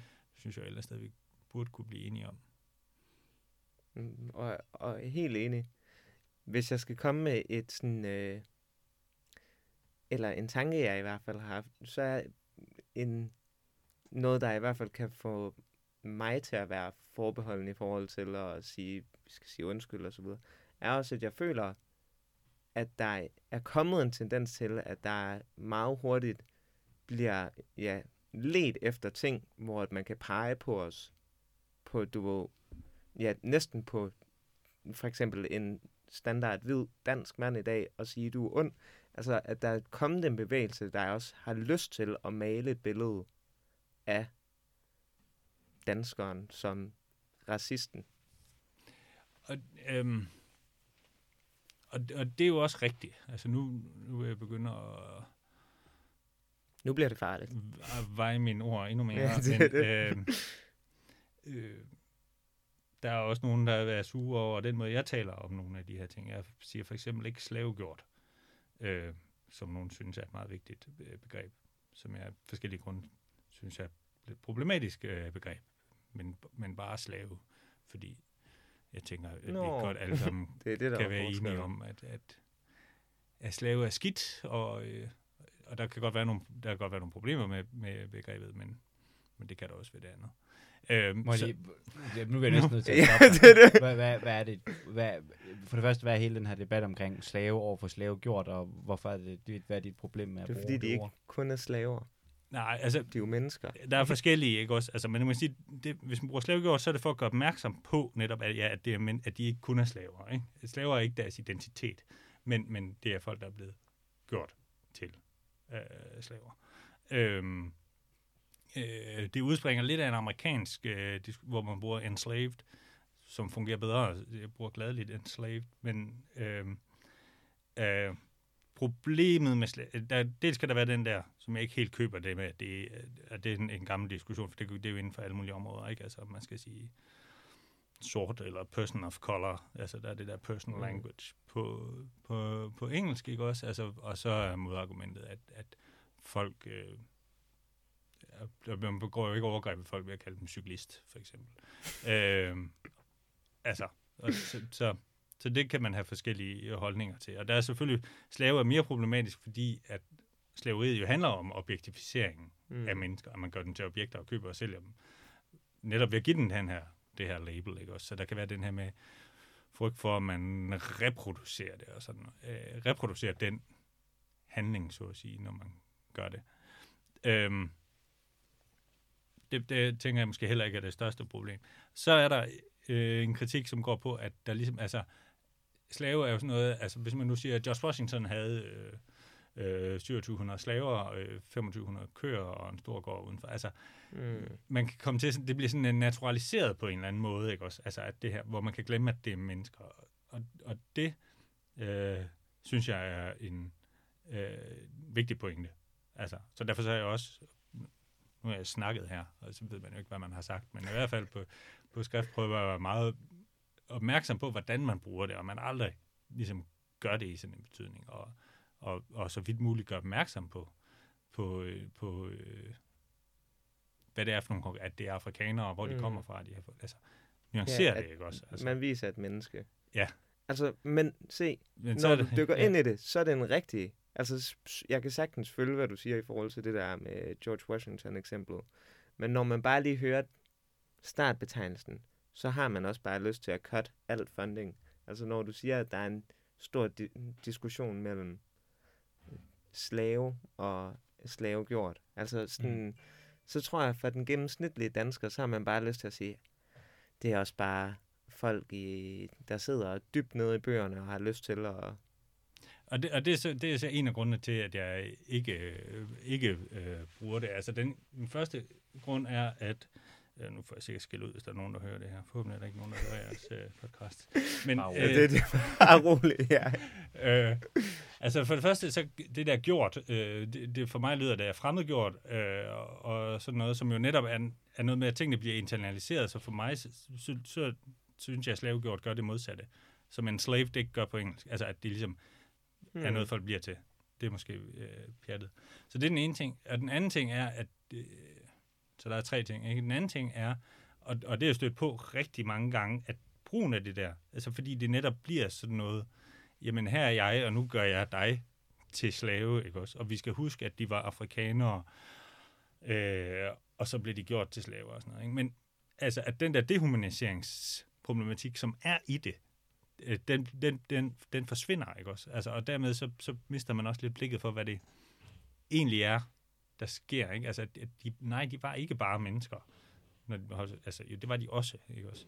Øh, øh, på den ene side, og på den anden side, det, som jeg altid snakker om, altså det systemiske i det, som er for mig hele kernen i at forstå, hvad det her øh, Mm. handler om, også forsvinder, fordi det bliver sådan en simpel magtrelation. Så det synes jeg er problematisk. Og så det tredje er netop det der med, at jamen altså, hvor stort er problemet egentlig Mm. med ordet slave? Altså, jeg synes faktisk, det fungerer. Det, det kan være problematisk nogle gange, der kan være nogle problematiske ting i det, som er, men det fungerer ret godt. Og vi er alle sammen enige om, at øh, slaveri er skidt, men, men jeg tror altså heller ikke, at, at vi, fordi vi taler om, at nogen har været slaver, eller sådan at vi tænker dem som objekter. Det, det tror jeg simpelthen ikke er rigtigt. Og hvad er funktionen så ved at gøre det? Altså, det bliver jo lidt sådan en at, at sige, jamen os, som har den rigtige definition af det her, kan ligesom udmærke os selv Mm. ved at bruge den, ikke også? Og, og så kan andre have det dårlige samvittighed over det.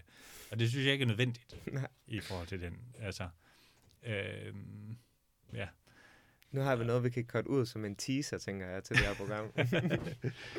Jeg synes ikke det er nødvendigt, jeg synes også, det er problematisk, fordi jeg synes, den der øh, øh, øh, dikotomisering af diskussionen, eller, eller hvad vi nu skal kalde den, er, er et problem. Ikke? Altså, jeg, jeg kunne godt tænke mig, at vi kunne diskutere det her, øh, også med, med, øh, også med højrefløjen og med Folketinget, og altså sådan, sådan bredere. Ikke? Jeg, jeg tænker, at den der øh, brede diskussion faktisk er vigtig. Øh, Men tror du også, der er der, er der en mulighed for, at begge perspektiver også får lov til at udtale sig? Altså, så vi snakkede for eksempel med en, der hedder Helmut Nyborg for to uger siden, tror jeg det var, som har forsket i race og IQ. Øh, meget, forholdsvis kontroversiel person, øh, som mener, at afrikaners IQ er lavere og så videre. Længere diskussion, men hans indtryk er i hvert fald klart, at den akademiske verden holder sådan nogen som ham øh, ude øh, fra diskussionen, og at man kun har lov til ja, at have de rigtige med godsøjne øh, synspunkter. Og det er kun dem, der får lov til at være en del af den akademiske debat, for ellers så bliver du lukket ned. Ja, jo, ja, nu er det ude i en stor diskussioner, ikke også? Altså, jeg synes, det er vigtigt at holde den så åben som muligt, den diskussion, samtidig hvor vi jo jo sige, at, at, øh, at altså alle de der folk, øh, og i de her dage er det Marianne Stisen og så nogen, ikke, som synes, de, har, de bliver lukket ude for alting og sådan noget, de har på den anden side meget, meget nemt ved at få taletid Mm. i alle mulige medier, ikke også? Altså, og, og, og øh, med en, altså, nu, nu har jeg ikke øh, været inde i den der Helmut Nyborg-diskussion og sådan noget, og meget ofte med nogle argumenter, som er ikke eksisterende, ikke også? Altså, mm. det gør det jo altså også svært, ligesom at, øh, øh, at få en diskussion, ikke? Altså, så, så, så Altså, så det er nok ikke lige dem der, jeg, jeg håber på. Altså, det, der, det virker på mig som om, at Helmut Nyborg og, og øh, Henrik Dahl og Marianne Stisen og nogle af dem, der er fremme, er meget fasttømret i en position, som ikke handler så meget om at diskutere øh, nu Helmut Nyborg, det har ikke, det ved jeg ikke noget om. Mm. Øh, men altså, som ikke så meget handler om i virkeligheden at diskutere øh, øh, ligesom hvad der er sket, og hvad vi kan gøre, og sådan noget, men at hævet nogle bestemte positioner og slå nogen i nakken øh, og sådan Mm. noget, ikke? Øhm, så, så det er måske ikke dem, men, men det, jeg tænker, det er vigtigt for mig at nå nogle af de andre så, ikke? Så kan vi sige, øh, Bertel Hårder, eller sådan nogle Mm. mere moderate positioner, ikke? Altså, og, og, og derfor er det måske ikke nødvendigt for mig at stige slavegård og lægge distance Mm. til nogle af dem. Men jeg, når ikke, jeg, håber ikke, jeg tror ikke, jeg nogensinde kan nå øh, Henrik Dahl med nogle argumenter, der handler om, hvad der Mm. faktisk er sket. Men, altså, øhm, så ja, vi skal jo have en diskussion, men, men, men nogle positioner er, øh, er vanskelige at diskutere med, fordi, og det gælder jo så for så vidt på begge fløje, ikke også? Altså fordi, at de ikke søger diskussion, Mm. ikke også? Men, men har nogle andre dagsordner. Altså, øh, det er helt ab- for mig helt absurd at tale om sådan en identitetspolitisk øh, trussel mod forskningsfriheden i Danmark og sådan noget. Det er faktisk, altså, øh, Danmark er et af de steder, hvor, hvor, hvor de positioner har haft meget svært ved at ligesom, Øh. ja, og, og det er meget marginalt, hvor meget de fylder.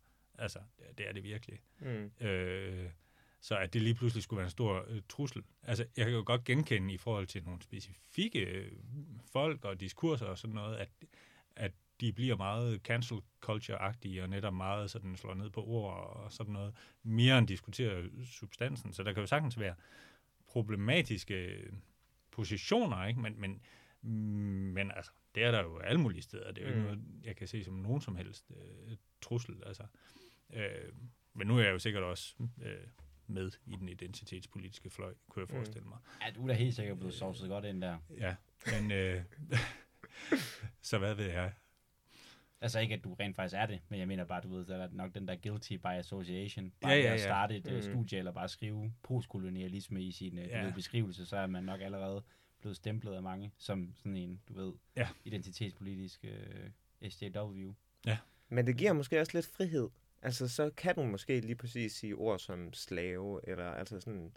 Fordi nu ved du, ved, du har et markat, der viser, jeg er på den, den, den gode side, eller hvad man skal kalde det. Eller sådan. Ja. Hvad er det, altså, hvad er det egentlig, der har, altså, du ved, øh, altså, hvad har, hvad har draget dig mod det her? Hvad, hvad har fået dig til at starte den her, det her forskning, altså være med til måske i hvert fald at starte det her Ja, forskning? altså, det startede jo For et eller andet interesse ved alt det her? ja, et eller andet antal år siden, bare fordi, at øh, for hvad ved jeg, syv år siden eller sådan noget, øh, øh, fordi at, at der ikke var nogen, der gjorde det, hvor det, det var der vidderligt ikke, i hvert fald ikke i forhold til litteratur og sådan noget på det tidspunkt.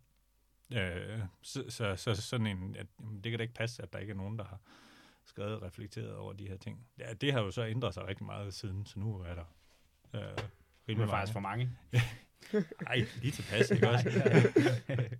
øhm, så, så, så det var egentlig bare det, ikke? Altså, og det er jo også, øh, altså, og det er da også et, øh, det er jo sådan et, et, noget, man med, hele tiden må reflektere, hvorfor man øh, gør det. Jeg har ikke nogen som helst personlige aktier i det, øh, og det er der jo andre, der har, øh, og det må man respektere. Jeg synes også så, at det er vigtigt, at der også er nogen måske, som ikke har personlige aktier i det, som, øh, som forsker i det, og, og, og som så øh, kan prøve at sige, jamen altså, hvad, fra sådan et mere mainstream synspunkt, hvad, hvad, hvad synes vi så om det her? Hvad kan vi øh, gøre ved det? Men det er da, altså, også når vi taler racisme og sådan noget, er det jo, øh, det er jo noget, man må reflektere hele tiden, og, og også altså, på konferencer og sådan noget, så er man jo, øh, er der jo øh, masser af forskere, som har et meget mere personligt engagement, øh, og har været udsat for nogle andre ting rundt omkring i verden og sådan noget, ikke? Altså, hvor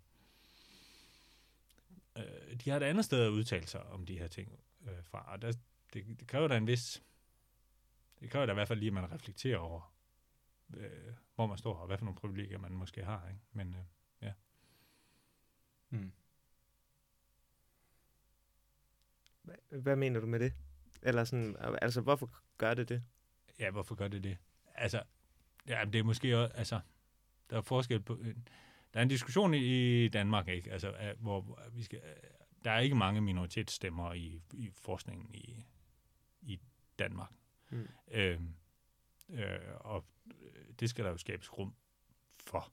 Øh, det, kan, det kan måske være vanskeligt sådan at gøre personligt. Ikke? Altså, og så kan man sige, jamen så, så hvis jeg får nogle forskningsmidler, så er der nogle andre, der ikke fik dem. Ikke? Øhm, så, så derfor skal vi da i hvert fald tænke over svaret i den her omgang, hvor vi har fået nogle forskningsmidler. Det er, at vi, vi har et, et projekt, der så er i samarbejde med nogle forskere i Ghana. Øh, så, så, så, så der er en dialog med nogen, som har en anden position. Ikke? Altså, mm. øh, det synes jeg er en, en, en værdifuld måde at, at gøre det på. Øh, og, og det er så også, altså fordi en ting er i Danmark, men globalt set er det jo klart, at, øh, at vi i Danmark så kan få nogle penge til at forske i det her, og det er der mange andre, der ikke kan. Mm. I Ghana for eksempel. Ikke også? Altså, så, så der kan man tænke over sin egen privilegerede position ved også at prøve at skabe øh, rum til at tale og, og give nogle midler og sådan noget, ikke? til nogle til forskere, som ellers ikke kunne få det, som kan øh, forske fra en anden position. Ikke? Nu er det så Ghana, det kunne lige så godt være Karibien, eller altså, mm. ja. Mm. Men handler det ikke, altså, eller, altså, skal målet ikke være at lave den bedste forskning, eller hvad? Jo, jo, eller sådan... øh, men, men og, øh, og vi kan jo lave noget, ikke også nu, vi har været en del, jeg skriver om, om US Virgin Islands og sådan noget, og øh, de er rigtig dårlige til dansk, øh, mange af dem, så der kan jeg bidrage, øh, fordi at, øh, jeg også kan dansk, og kan læse nogle af de danske kilder og sådan noget, ikke? Men, men mm, men det er jo klart, at den erfaring og den viden, og der, hvor man kommer fra, har en betydning. Ikke? Så der er jo også en masse ting, som jeg ikke kan, mm. fordi jeg ikke kender deres kultur så godt, mm. som de selv gør. Øh, jeg kan måske nogle andre ting, fordi jeg så kigger udefra, ikke? men, men, men øh, den bedste forskning, altså, det har jo også betydning, hvor man er, og hvad for en historie man har, og sådan mm. noget. Ikke? Ja, det kan vi jo ikke. Det giver mening, at den bedste til at udtale sig om Ghana i hvert fald vil være en fra Ghana. Ja, og, og der er for eksempel, altså det er ligesom, det, det er øh, underbeskrevet i forskningen, øh, den afrikanske vinkel på de her ting, helt mm. klart.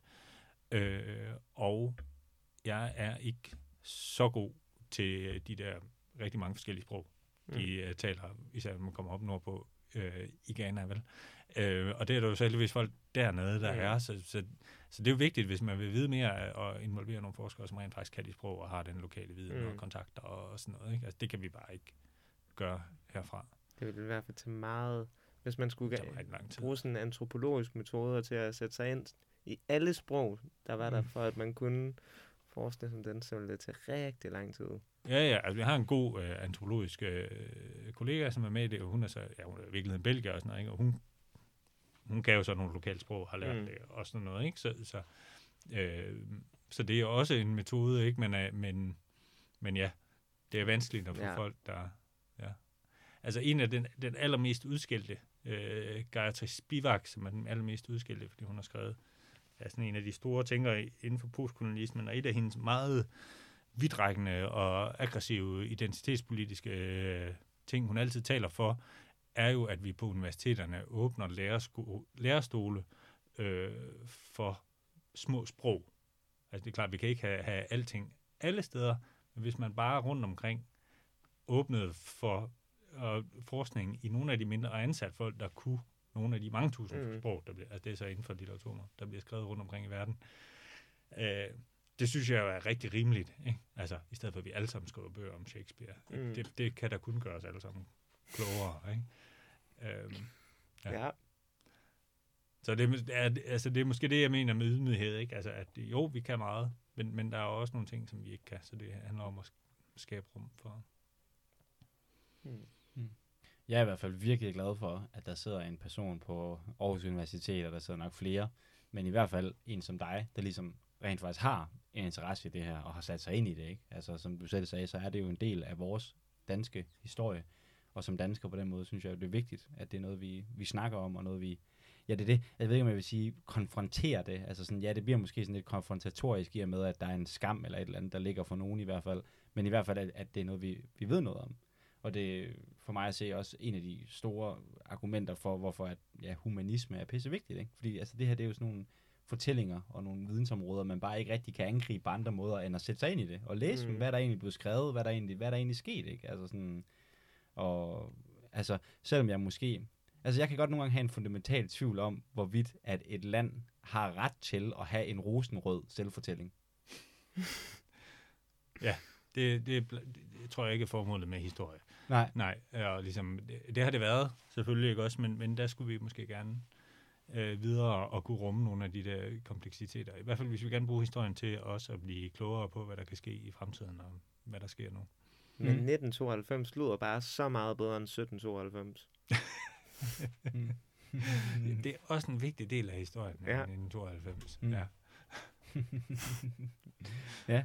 Jamen altså, jamen, altså, og det, altså, jeg kan godt forstå, øh, hvad det er, du siger, og jeg kan også godt se, hvordan at det kan være noget, der kan være måske med til at, at, at gardere os mod øh, fremtidige katastrofer og, og, og ligesom, hvad kan man sige, inhuman adfærd over for andre folk.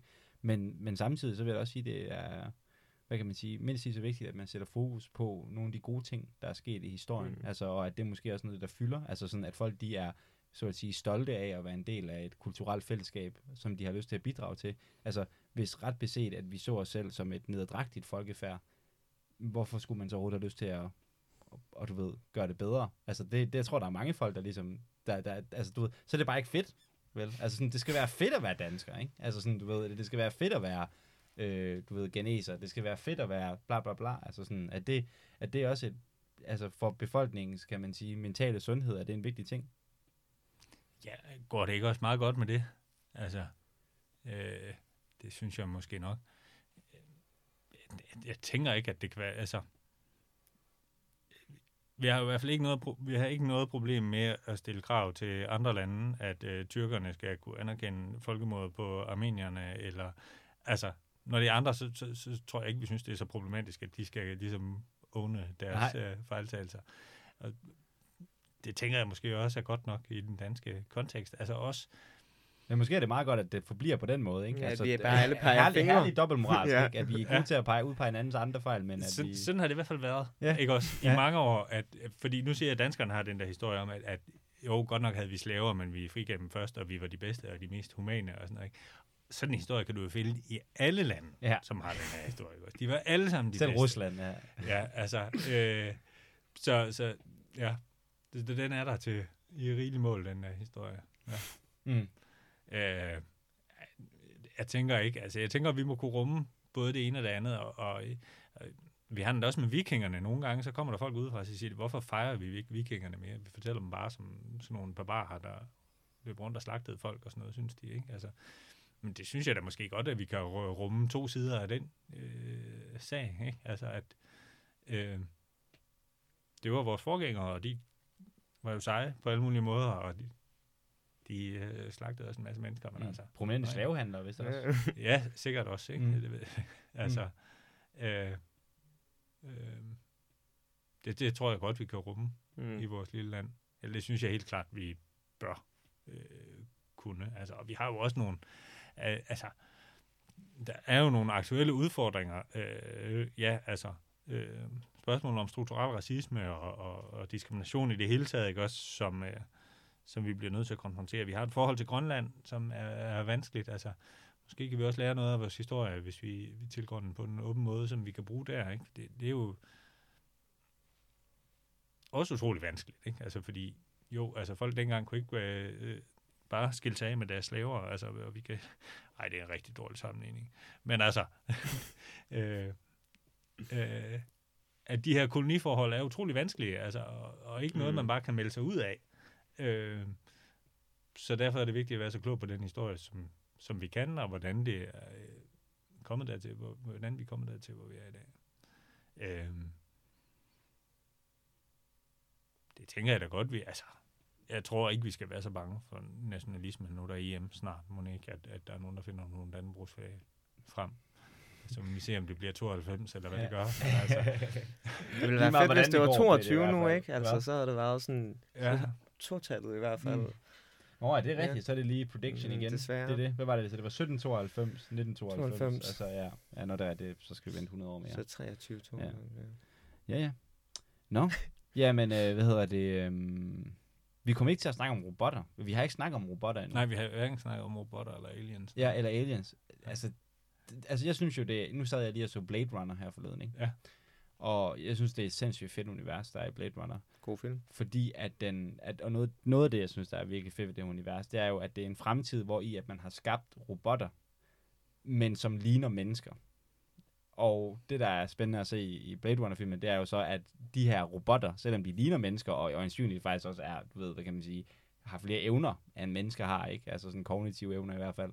At så bliver de alligevel, du ved, udstødt og set som, du ved, nogen, du ved, altså noget farligt og noget, du ved, et eller andet, ikke? Øhm, og, og ja, jeg synes jo, det er interessant, at den fremtid, vi går i møde nu, hvor vi nok vil komme tættere og tættere på at kunne skabe den slags øh, kunstig intelligens og menneskelignende intelligens, hvad, altså hvad det er for et forhold, vi skal træde i, i forhold til det. Altså om det bliver sådan et, et slavelignende forhold, eller, eller hvad det er, hvordan vi skal håndtere det. Det er jo et uh, super relevant spørgsmål. Eller øh, i hvert fald et, et, det, er jo, det er jo noget, der går igen også hos Asimov og sådan nogle, ikke? også iRobot øh, og i, i uh, science fiction øh, genren, det der her slave dialektik, ikke også? Altså, hvis, hvis de så bliver for, for kloge, øh, så pludselig så overtager de, ikke også? Altså, jeg, jeg vil sige, at, altså grundlæggende, hvis vi snakker om det, så tror jeg ikke så meget på det, at jeg tror ikke, vi gider at lave, menneskelige robotter, hvis jeg skal være helt ærlig. Øh, Det Og- kender vi os selv for godt til.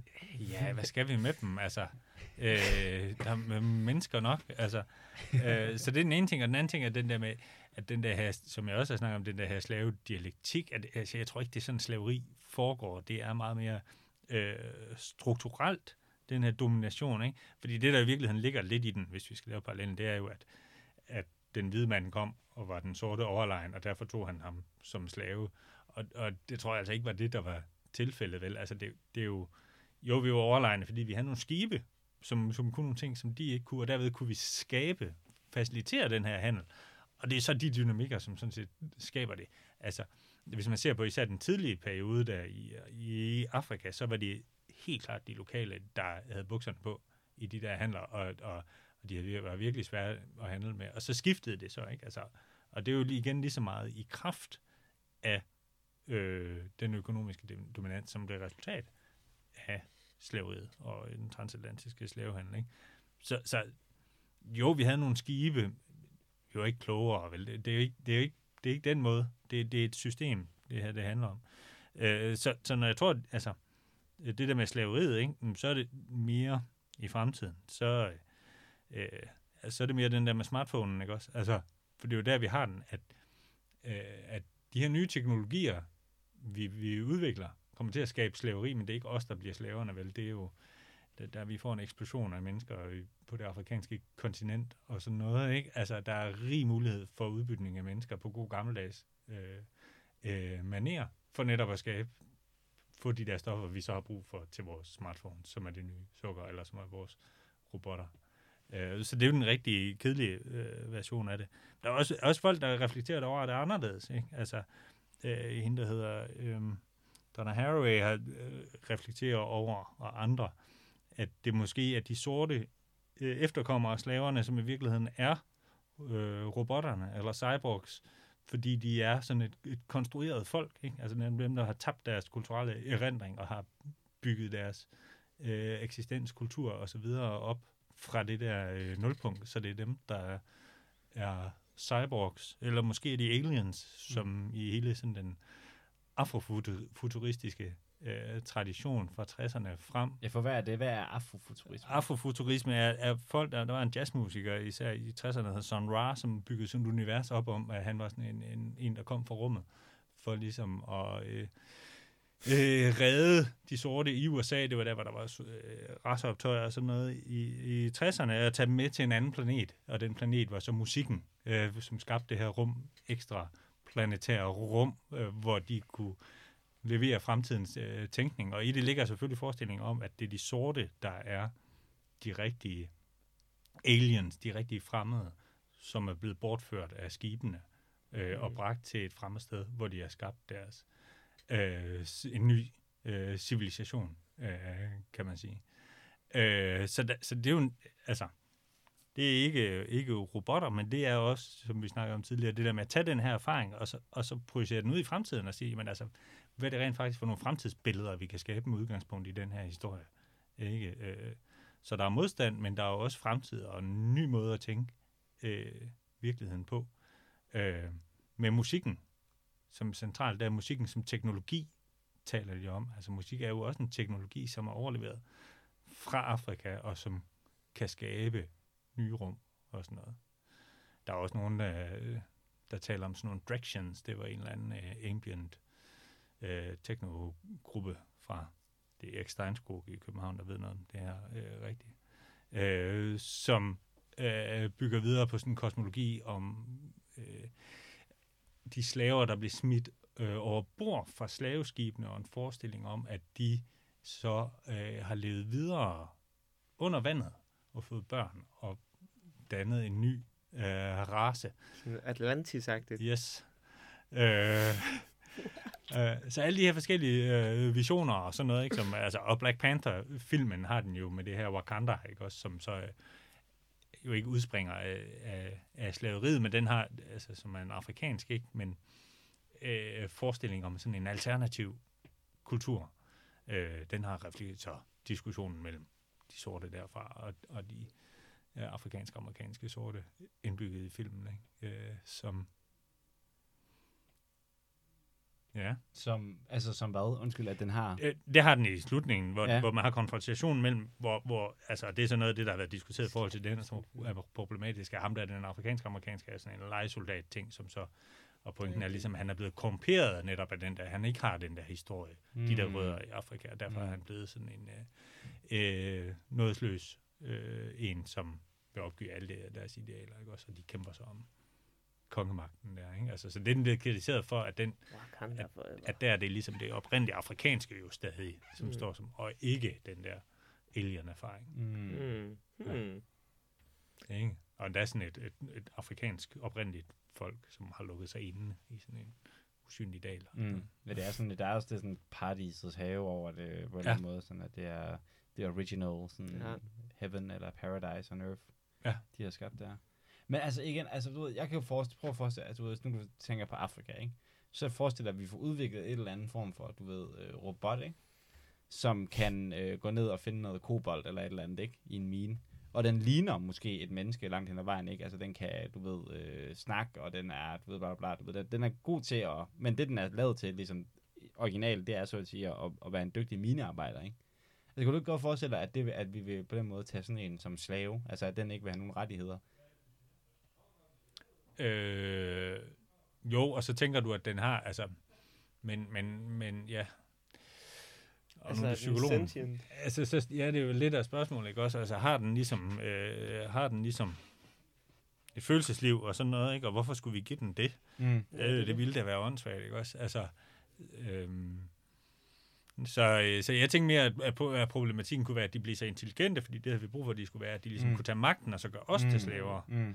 Nå, øh, på den måde ja. vi det var jeg mere bekymret for. Ah, det, det er, ah, det er der, I bange. Okay, ja. ja, det er iRobot, altså, eller det er i hvert fald, ja. Altså det, jeg er bange for, det er, at vi ja. graduelt bygger maskiner, der er mere og mere intelligente. Men det kan godt være, at, lad os sige, de, at inden de når et stadie, hvor de er mere intelligente end mennesker, eller whatever, du ved, at så vil vi underlægge, altså så vil, at de vil blive, blive underlagt. Altså sådan, du ja. ved, du ved, men hvorfor skulle eksempel, man gøre dem sentient? Eller sådan... Jamen, du ved, det kan være, at, det kan være, at der er fordel ved det. Du ved, at de bliver bedre arbejdskraft ved at være mere sentient. Altså, jeg er mere bekymret for, især, altså hvis vi ser øh, Nigeria om, hvad siger de, 40 år eller sådan noget, øh, at Nigeria er det land i verden, hvor der bor flest ja, øh, mennesker, ikke?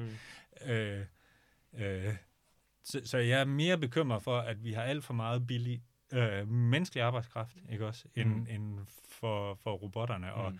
at, altså, nu siger jeg smartphones, ikke? men vi har jo et helt system også øh, med sociale medier og sådan noget, ikke? som, hvordan fanden kommer det til at se ud i fremtiden? Det ved jeg ikke. Det bliver nok mere, ikke? Altså, den der radikaliserede kapitalisme, som kommer til at drive sådan et system, hvad gør den ved os? Det er jeg mere bekymret for, ikke? Altså, mm. Er du bange for, at vi kunne få slavelignende tilstande på den måde igen? Altså sådan, jeg- jeg- en, jeg- en form for øh, institutionaliseret slaveri? Jeg er bange, jeg tror, ikke, altså jeg tror ikke, at vi kommer til, jeg tror, at det bliver en andre former, men jeg er da bange for, at den der stadige udnyttelse af folk i miner og alle mulige andre steder, fordi mennesker bliver, vil blive billigere og billigere arbejdskraft, ikke? Øh, når der kommer flere. Øh, og der bliver større og større behov for alt muligt. Øh, også biobrændsel og alt muligt andet. Jeg er da bange for, altså, hvad for nogle arbejdsvilkår folk kommer til at have, og hvad for nogle vilkår de kommer til at leve under rundt omkring i verden. Altså, det, det er da en, en enorm stor bekymring, ikke? Mm. Fordi det handler ikke om, om, om slaveri er forbudt, det handler om de der at, at styre kapitalismens Mm. kræfter, og det har vi ikke haft så gode erfaringer med at gøre. Mm. Øh, og, og, øh, og, og jeg synes ikke, det ser ud til at gå skide godt med at gøre det heller i forhold til, til, til de der, vel? Altså, og, og, det bliver nok ikke Amazon, der skal redde os, vel? For de er i hvert fald skide ligeglade med, hvad, hvad forhold deres arbejdere har. Og altså, øh, det, er den politiske, politiske øh, kamp, kan man sige. Øh, og robotterne, de må nok tage, hvad de kan få. Mm. okay. Helt sikkert. Ja. Ja. Jamen, øh, hvad hedder det? øh, Har du mere, du gerne vil ud med? Noget på hjertet. Nej, jeg vil have sagt nok. Jamen, det, det synes jeg har samme oplevelse, ikke af dig, men af mig selv. øhm, jamen, så uh, tusind tak, Ja, fordi du vil komme, mand. Jeg synes, det har været en sindssygt spændende snak. Ja, det synes jeg også. Og jeg synes, at det har været en dyster snak. Og det skulle det jo gerne være, fordi det er slaveri, vi har snakket om. Øhm, jeg, jeg synes personligt, jeg er blevet meget klogere på, øh, hvordan at det er måske et system, der er på forhånd, som skaber nogle forhold mellem mennesker. Altså jeg har været meget fokuseret på det der psykologiske aspekt, måske er det, men hvor jeg er nok blevet mere overbevist om efter den her snak, at der har været nogle, nogle foreliggende strukturer, der ligesom har muliggjort, at de her ting kunne ske, og at det var ligesom kapitalismen og den her koloniøkonomi, der ligesom har, har drevet værket fremad. Og det synes jeg giver rigtig god mening, og det synes jeg er spændende at tænke på. Og jeg kan nogle gange, jeg kan også tænke, nu havde jeg spurgt dig, hvad var det mest forarvelige, du har set, du ved, ved det her? At, jeg, at efter den her snak, så er jeg måske blevet overbevist om, at det, man kan blive farvet over, det er selve systemet. Altså selve de der mekanismer, der ligger, som gør det sådan meget forståeligt og rationelt, at selvfølgelig måtte det blive på den måde, på den måde, fordi det var sådan, du ved, systemet var indrettet. Ja, det var i hvert fald sådan, det blev, ikke? Altså, og, og man kan jo godt lege med tanken, om det kunne have været anderledes, og hvad der skulle have, altså, det, hvad skulle der til, for at det var blevet anderledes, ikke? Altså, øhm, det, altså det er jo meget vanskeligt at pege på, om der er nogen, der har truffet nogle valg, men altså, der er jo nogle valg, der er nogle af de der retssager i, i Spanien, for eksempel, og sådan noget, ikke? hvor de her ting blev diskuteret også tidligt, ikke? Så, så selvfølgelig var der nogle punkter, hvor det kunne have været anderledes. Og det kunne også have været værre, kan man sige. Ikke? Det, det stoppede også, og der var nogle mekanismer, der gjorde, at det, det stoppede. Så det er selvfølgelig også nogle af de interessante ting at tænke på. Ikke? Altså, ikke, så ikke bare at ligesom fastslå, at det var dystert. Øh, det, det, det giver problemer, når jeg skal have taget billeder til øh, en universitetshjemmeside, og sådan, fordi jeg altid enormt gerne have en til at smile enormt meget. Man kan ikke så godt, hvis man forsker i det her, så man kan stå sådan og store smil. Ja, sige, ja, ja, ja, ja. er nødt til at se en lille smule alvorligt ud. Øh, men altså, at det er jo ikke bare at konstatere, hvor frygteligt det var, men også prøve at se på nogle af de punkter, hvor tingene kunne have været anderledes. Mm. Men det her podcast kunne også have været anderledes. Men det blev, som det blev. det blev som det blev. Og Ja. ja. det synes jeg også er godt. Ja, Ja. enig. Jamen, øh, tak for det, Mads.